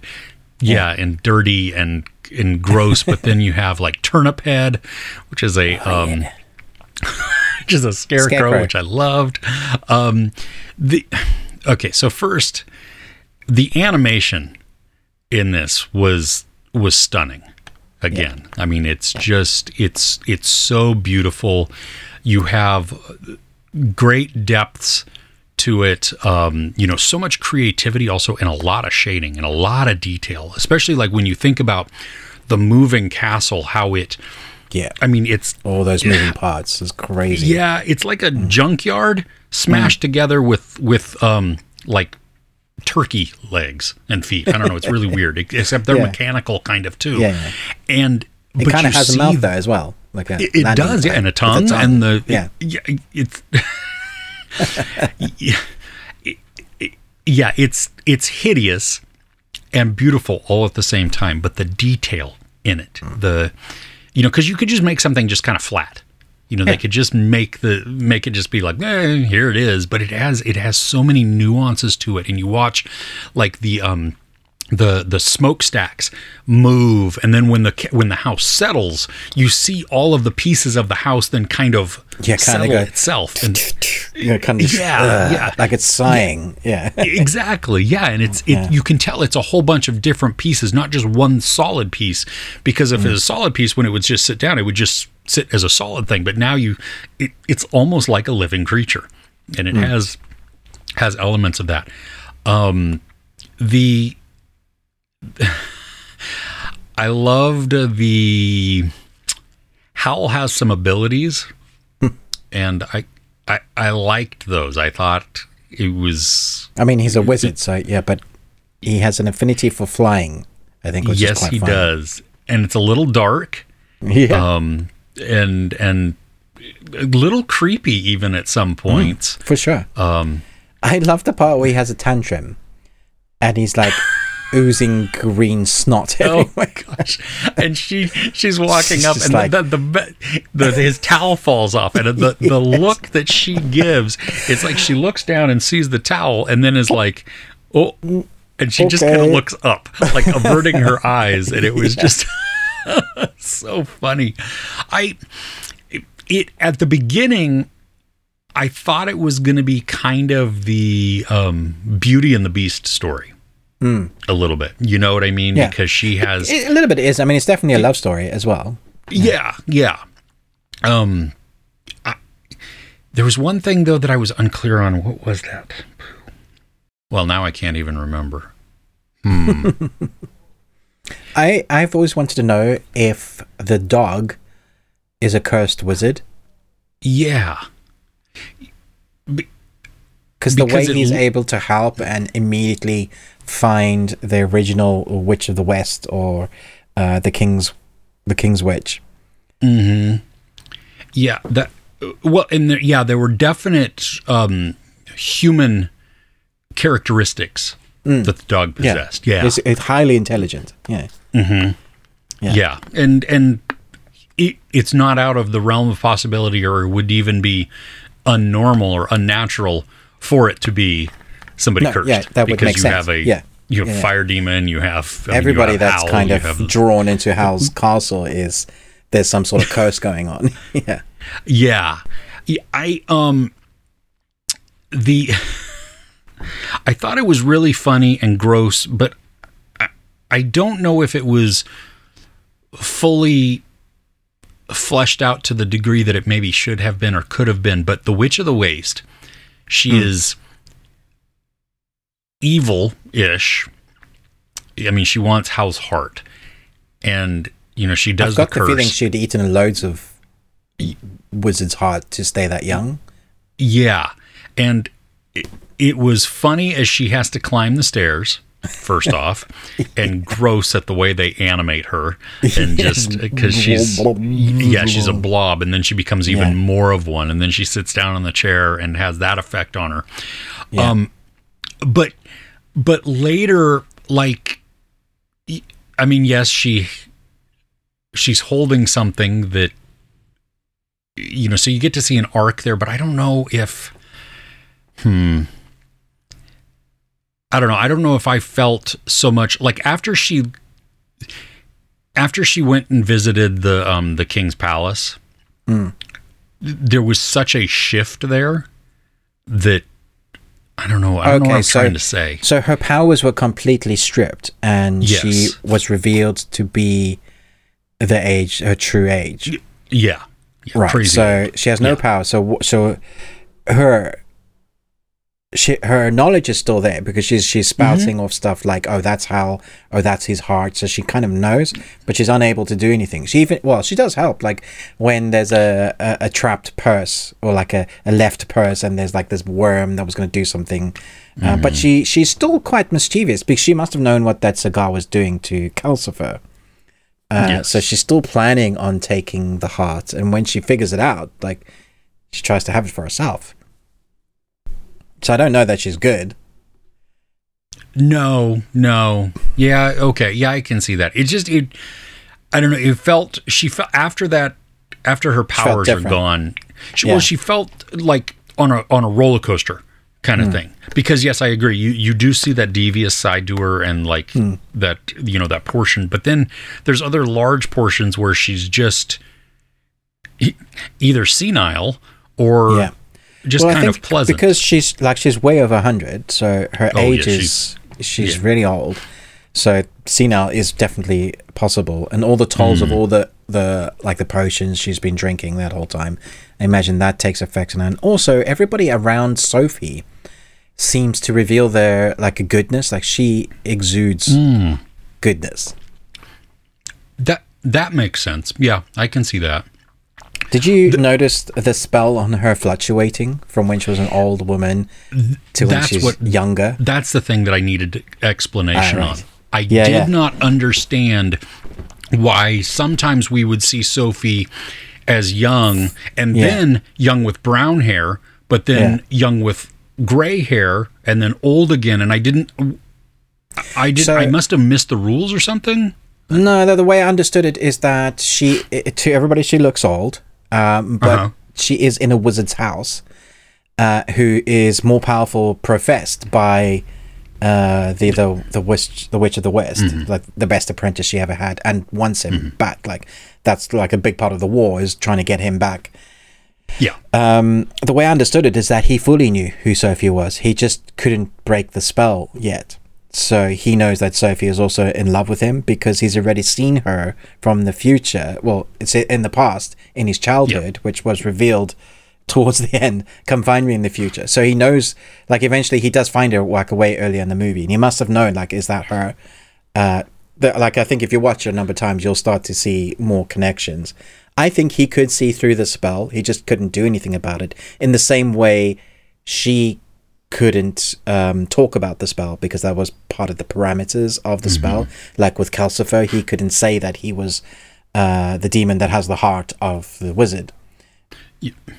Um, at the same time, I was wondering because sometimes she should should walk into one room and she'd be slightly even a figure would be thinner. Yeah. And that was obviously on purpose. They're not hiding that. So she looks thinner. She looks younger. It feels like the spell was wearing off because because of either being in the house or who she was. Like she was always meant to be the person that was going to break the spell for the wizard, and in Yeah. turn break her spell as well. Like she broke the spell on the uh, turnip head, didn't she? So Okay. Okay. I mean that's that's that's how I've seen it. Yeah. Yeah, no, it, well, that makes sense, and you you've seen it, uh, you, you know, many more times than I have. So it's, I Oh, I mean, I, Yeah, trust it- me. it- There's deep lore and threads on Reddit about this. You, you just you'll go down a rabbit hole. I, I bet, I bet, because yeah, even the um, oop, hit the microphone there. Um, the, you know, it would make sense too that when we see her as young, we're also seeing it from Howl's perspective. Yeah. You know, and yeah, I don't it know. also It- could be that they're just trying to remind us, like there's actually just a young person in there trying to Sure. break out of the old woman body, which we get. But it's nice to see, like, oh, she had her beauty stolen. This is who she is, her youth. Mm-hmm. Uh, but I really liked her as the. I was almost sad. I liked her as the old woman. I thought she was Well, great. she- she's just well, and she's such a nice character all the way through too. Yeah, that was the thing. Yeah, and you're right. That that she brings out the best yeah. All around her and everybody, like even the young kid. Like I would have loved to have known more about his story. He's just there, a really, really young kid as an apprentice to the the strongest wizard. But where are his parents? Um, like where did he come from? Why is his- and he just loves? Oh, his beard thing is amazing, isn't it? Like I've got to practice my It's magic. Yes. It's such a big beard too. I mean, yeah, massive, and he's tiny. he's like a gnome. That's exactly what I thought. It was hilarious. I loved it every time he put that on because I'm like, okay, that's weird. But yeah, the creativity in the movie was outstanding in the story, and even the the spinning wheel that would allow you to select different portals. Oh, so cool! I always, I always wanted there to be more. It's like he could do more, and then when Howl actually changes, he does this massive spell, which is awesome, and uh, they change the rooms. I was like, oh, it's so cool! So you can, with enough, enough magic power, you can Mm-hmm. change the dial so it takes you elsewhere, leading you into the the one room you're not allowed to go, uh, the the black room or the west wing. Yeah, yes, I told you said, never don't to go go in in there. there. Nice, nice. All right, well, good recommendation. I I, I enjoyed it. Um, you know, I think I like you- it more than Kiki's Delivery Service. Yeah, that is one I Um, would have like recommended because it's it's it has a love story. It's the pacing I thought kind of never really slows too much. It's yeah, Yeah. Mm-hmm. Yeah. It's fun. Yeah. So that was a good one. If you've never checked it out, take it from somebody who just watched it for the very first time. it is fun, especially if you are newer to anime, don't watch very much anime. I mean, it was, you know, and the, the voice acting is, is wonderful. It took me a second to, re- to figure out Christian Bale. Um, I like, I was like, I know that voice. And then a couple more times and I was like, ah, okay. so it's Batman. yeah, exactly. Exactly. Hey, Paul. Um,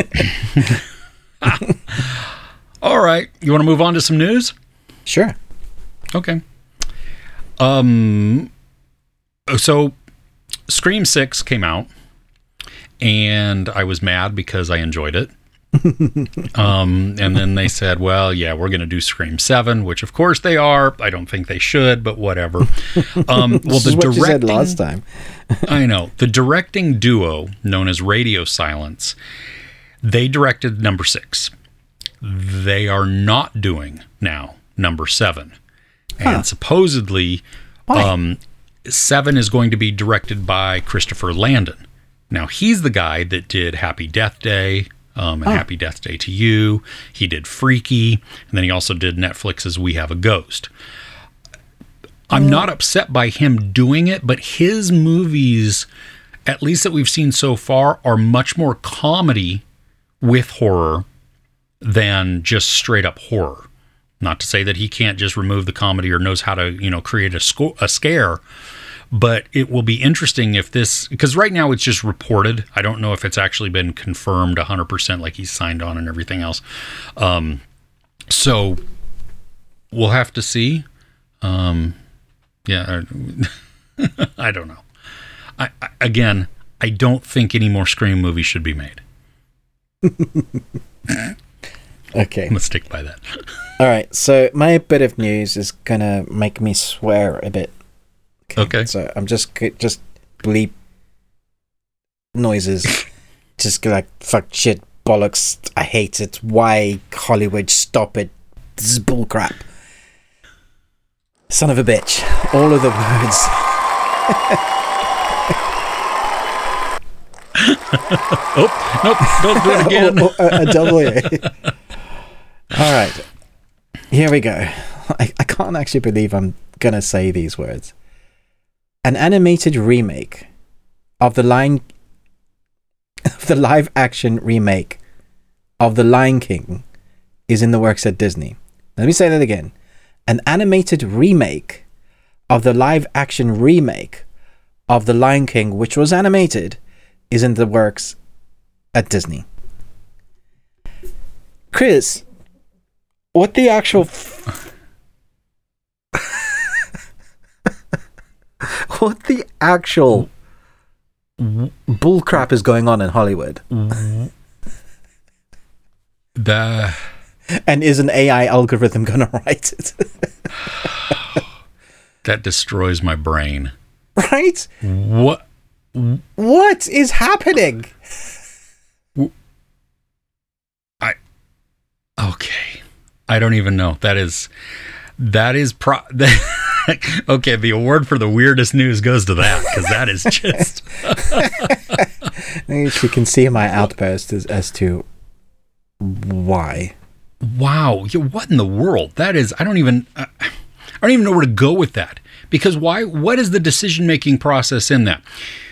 Did they did they forget that they had an animated movie and sequels? And, and and then they had a live action remake that was really just animation, also just computer animation.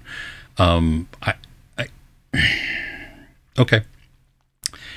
Well, let me uh, let me continue on with the head scratching. Then how about that? Okay.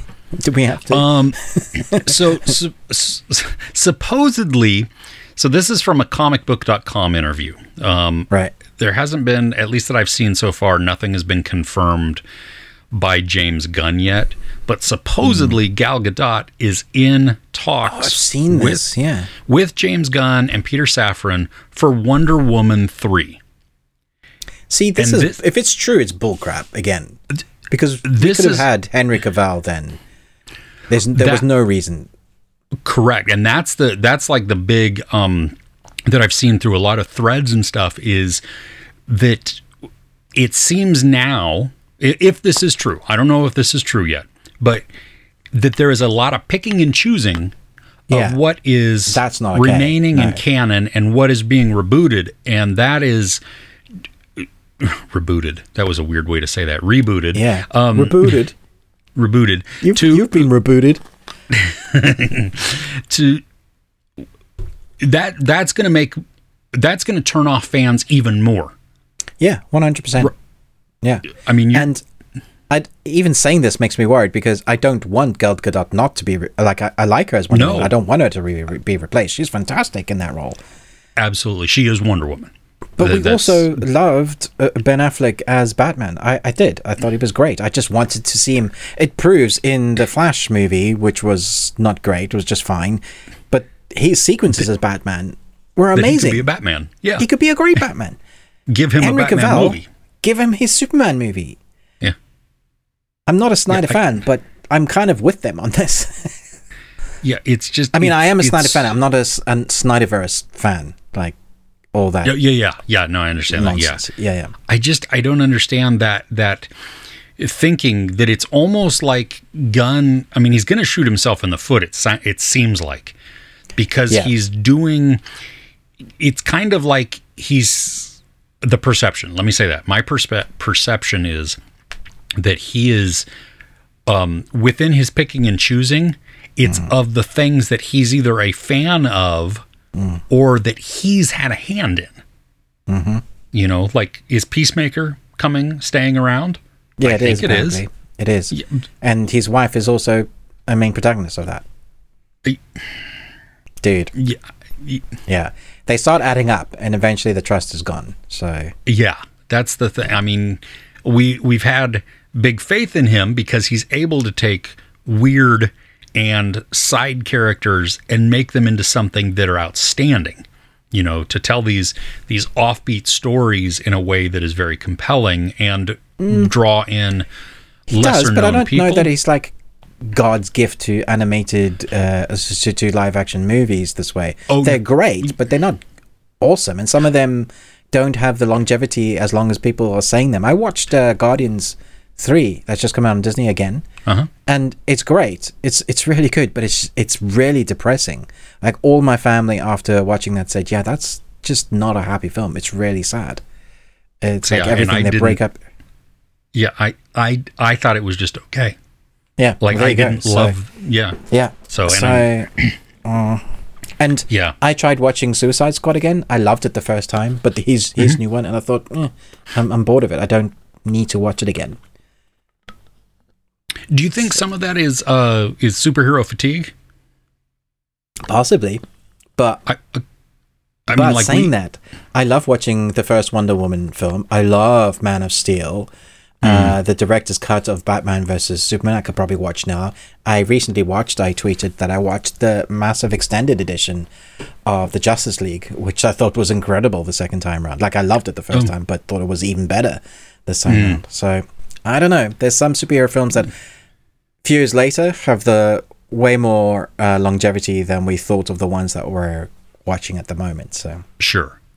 The wow, nope.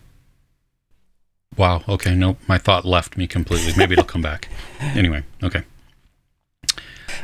Um, Secret Invasion. Um okay, so I haven't finished it yet. I I've watched I have two more uh, three more episodes to go. Oh, so you're Um, halfway. Yeah, I'm halfway. I mean, I've seen stills online, uh, you know, of G'iah. Yeah, no, I'm not. the- I'm not talking about anything that happened in it. oh, okay. I'm okay. more just saying Loki's budget for season two is 143 Uh-huh. million, uh, which is large for a TV series. But Secret Invasion was 212 for six episodes. Both both are six episodes long. These huge budgets for I honestly don't know where they put the budget in this series in Secret Invasion. I was trying to think. I was saying, did they pay the actors a lot of money?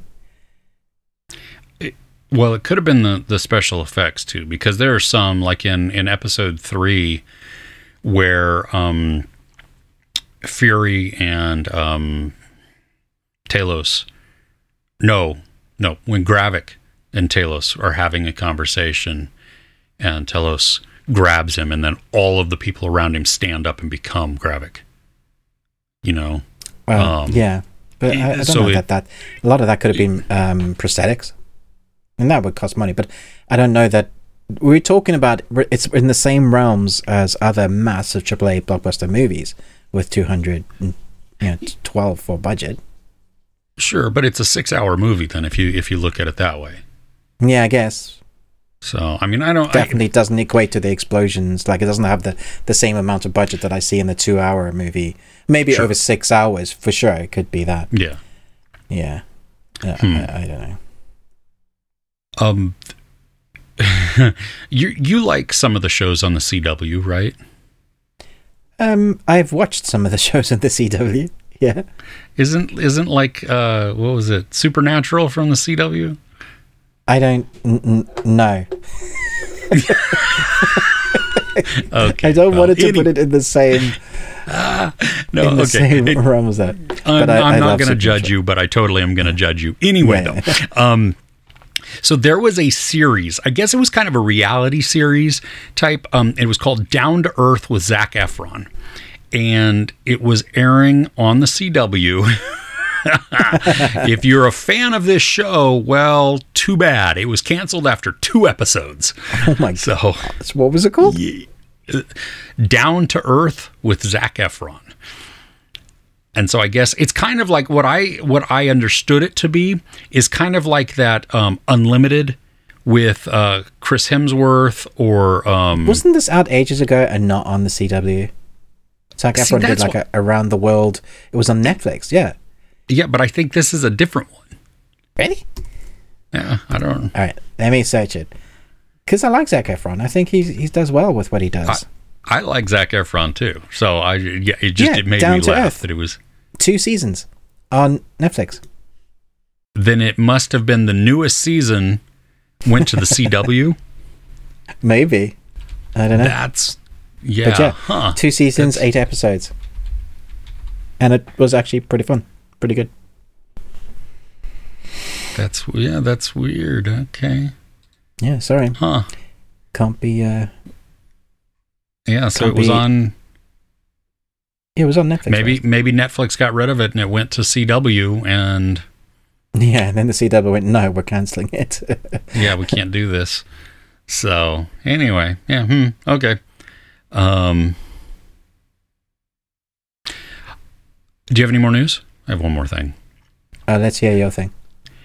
Uh, this is this is disgusting, really, because you know we've been talking about um, the uh, writer strike and the SAG-AFTRA, Mm. you know, joining them, and I they they were coming back to the the negotiation table uh, this weekend. So I don't know what's going to happen, but Variety reported that um, Warner Brothers Discovery says that the strikes saved it more than one hundred million dollars in Q2.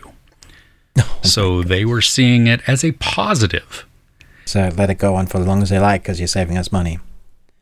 Yeah, which is, I mean, we we've we continue to see all of these these comments from the executives Yeah. that is just disgusting and so out of touch. And I saw another one. It's like saying sometimes when we make a movie, we plan for it not to come out because it saves us more money in the end of the day. So you can make the movie, movie, then you can shelve it. Because I don't know how that works. Like because of either like tax breaks or the way they because they have producers and there's a law that they can get so much money back, they end up with more money. I don't know who's their tax guy, but somehow they're doing a great job.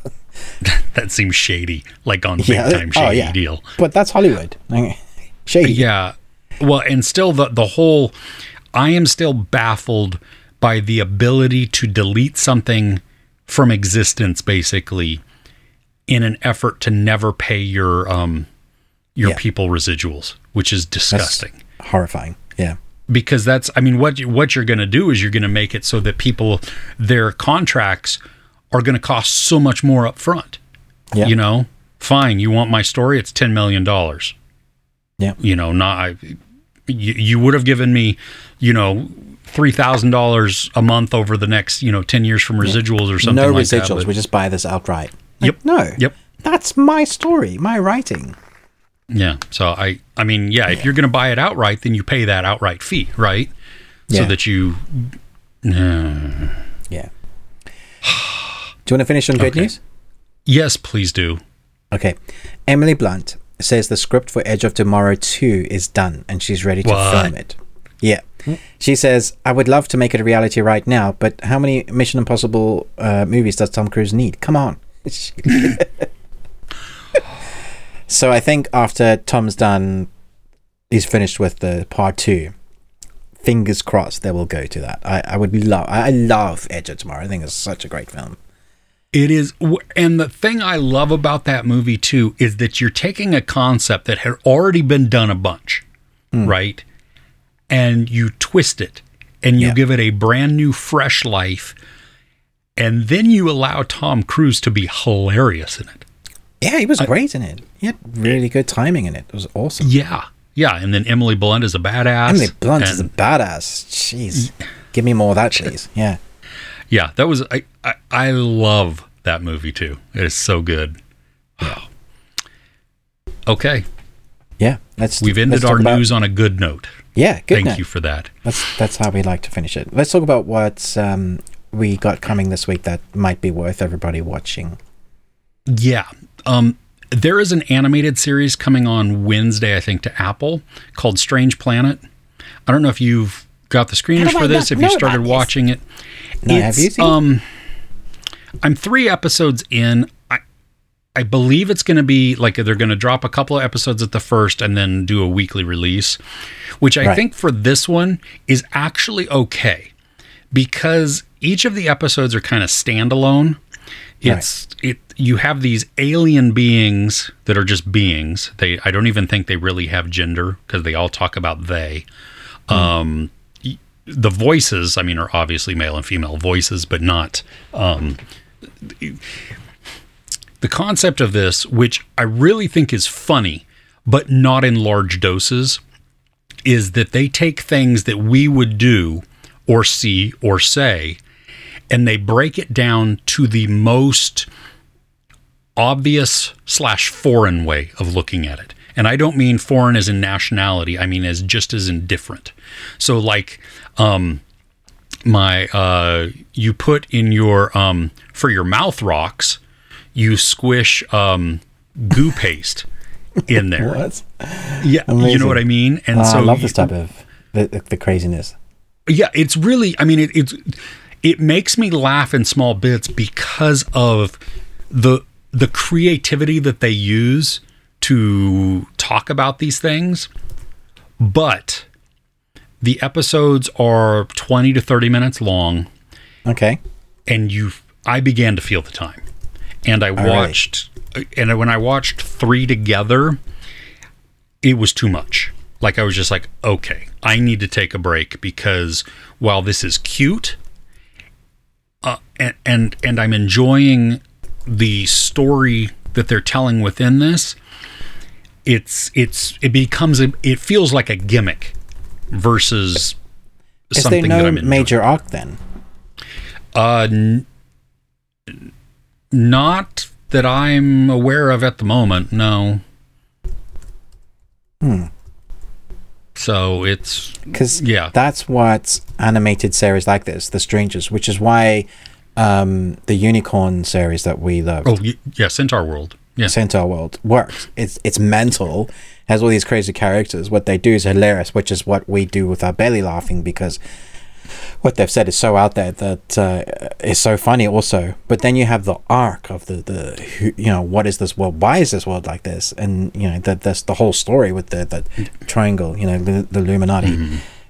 Uh, yeah. It, do you think there's there will be? I don't. I, I, right now, I don't because, like in the first episode, it's about um, flight attendants on a plane and them. It's almost like each is a character um, character building moment, like in each episode. You know, like a character learns something, learns a quality, learns something positive, learns something new that then benefits them. So it's a morality play type of thing with, but not like good versus bad, just self improvement maybe.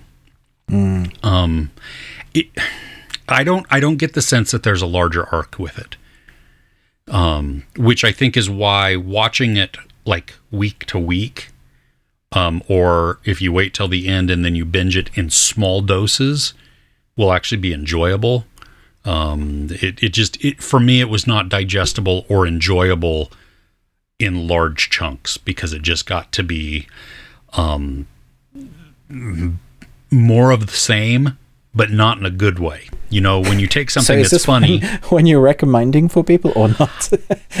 I don't know. See, that's the thing. It's like I enjoy it because I like I laughed out loud a few times because of some of the things they said and the way you know. I mean, it just catches you off guard because you're like, "What? oh, that's creative," you know. Um, but but it also does feel like a gimmick when you've watched several in a row. right. So Okay. good, but maybe not as a binge fest. Okay. Yeah.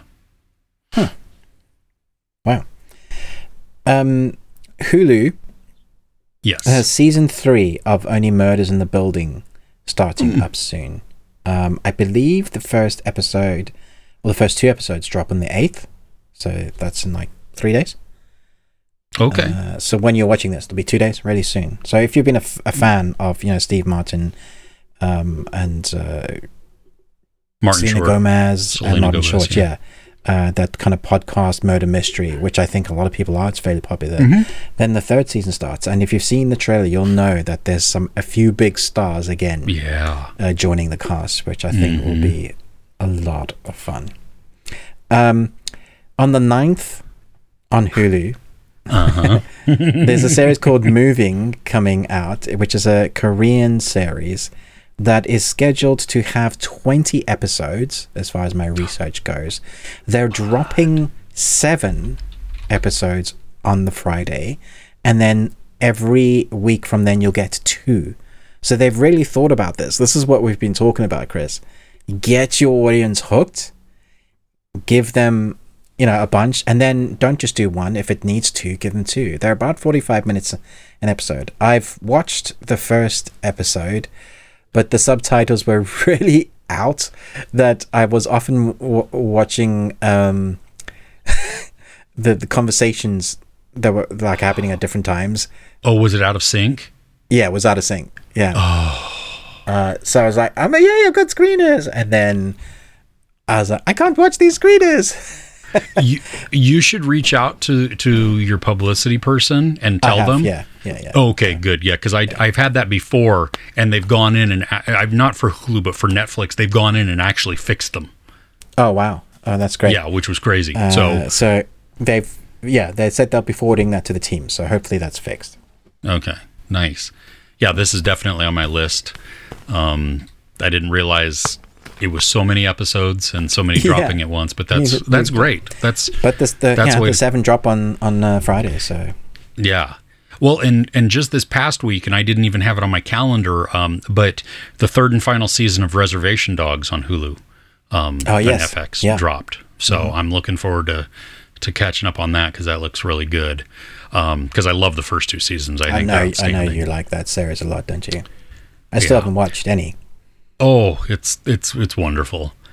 um, coming to Netflix this week is a um, Taiwanese um, rom com murder mystery action thriller. Um, it's called "Marry My Dead Body." yeah, Um, I've seen watched little it. bits of the trailer. Oh, you've watched it already? Okay. I've watched it, yes, um, because I'm going to be on vacation this week, so I had to get some of my things uh, done out of the way. This, um, Worth watching? in the end, yes, Okay, so it's a good ending. it, yes, and it has it from a character growth arc. It ha it is a good, good story. Um, it has some big faults to it as well. Um, so I think if you if you start it, stick with it. Um, right. Okay. because otherwise Not like what you, do for uh, some of your movies. Yeah. y- yeah yeah exactly ah um what else you got Uh, Behind Your Touch on Saturdays. It's suspenseful mystery, psychic power. It's Korean. It's a series. Uh, listen to this description, and I think you will be in. A psychic vet and a detective join forces to crack small town cases, but their skills are tested when they unravel a chilling serial killer mystery.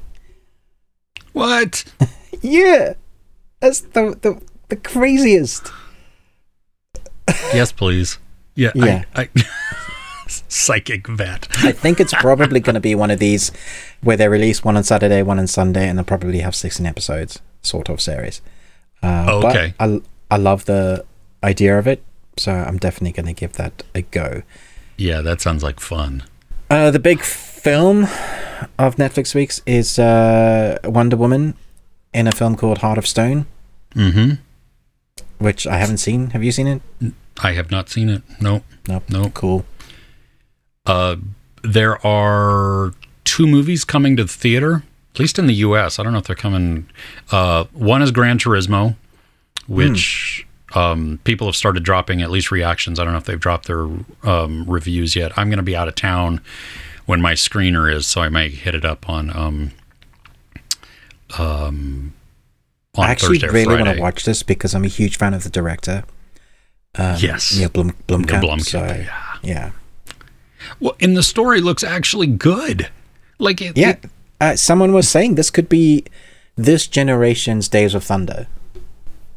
Oh, yeah, I could see that. Yeah, that was mm, cool. There's also um, a horror movie uh, called The Last Voyage of the Demeter. It's a Dracula story on a boat. What? Um, Isn't it just Detective Poirot? no, that's Correct. Haunting in Venice. Oh, right. That's what I thought that was. So we have a Dracula film coming. Okay. Yes. Uh, I don't know how. eh, you know, whatever. Um, Well- I do remember what I was going to say though during our news segment. All right. Um, I when I saw Meg 2, they played a Blue Beetle trailer. yeah.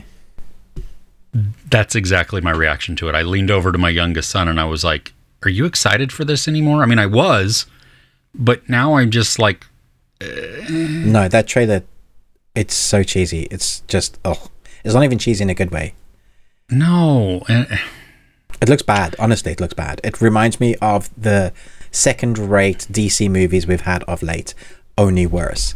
Like, at least they kind of knew what they were. We we had uh, the one with um, I can't even remember. Uh, uh, Black Adam. Like it feels like it could be Black Adam, Oh. but worse. Yeah. The Could feels like it could be the Flash, but worse. Yeah, yeah.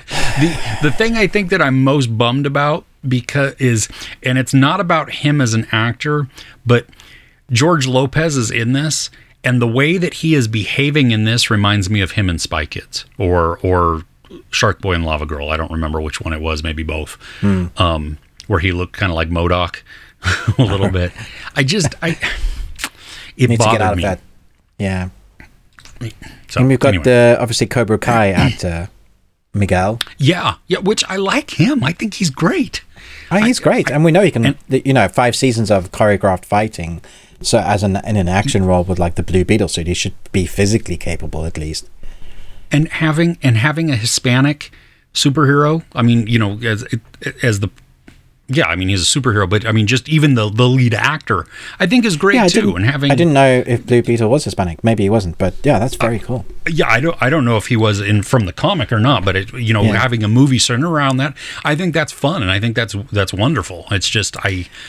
I'm not excited. I think for the movie, and that could be There are moments in the, trailer that just make me cringe, like when the family is in their spaceship, and I was just like, Yeah, it and the grandma with the um with the gun.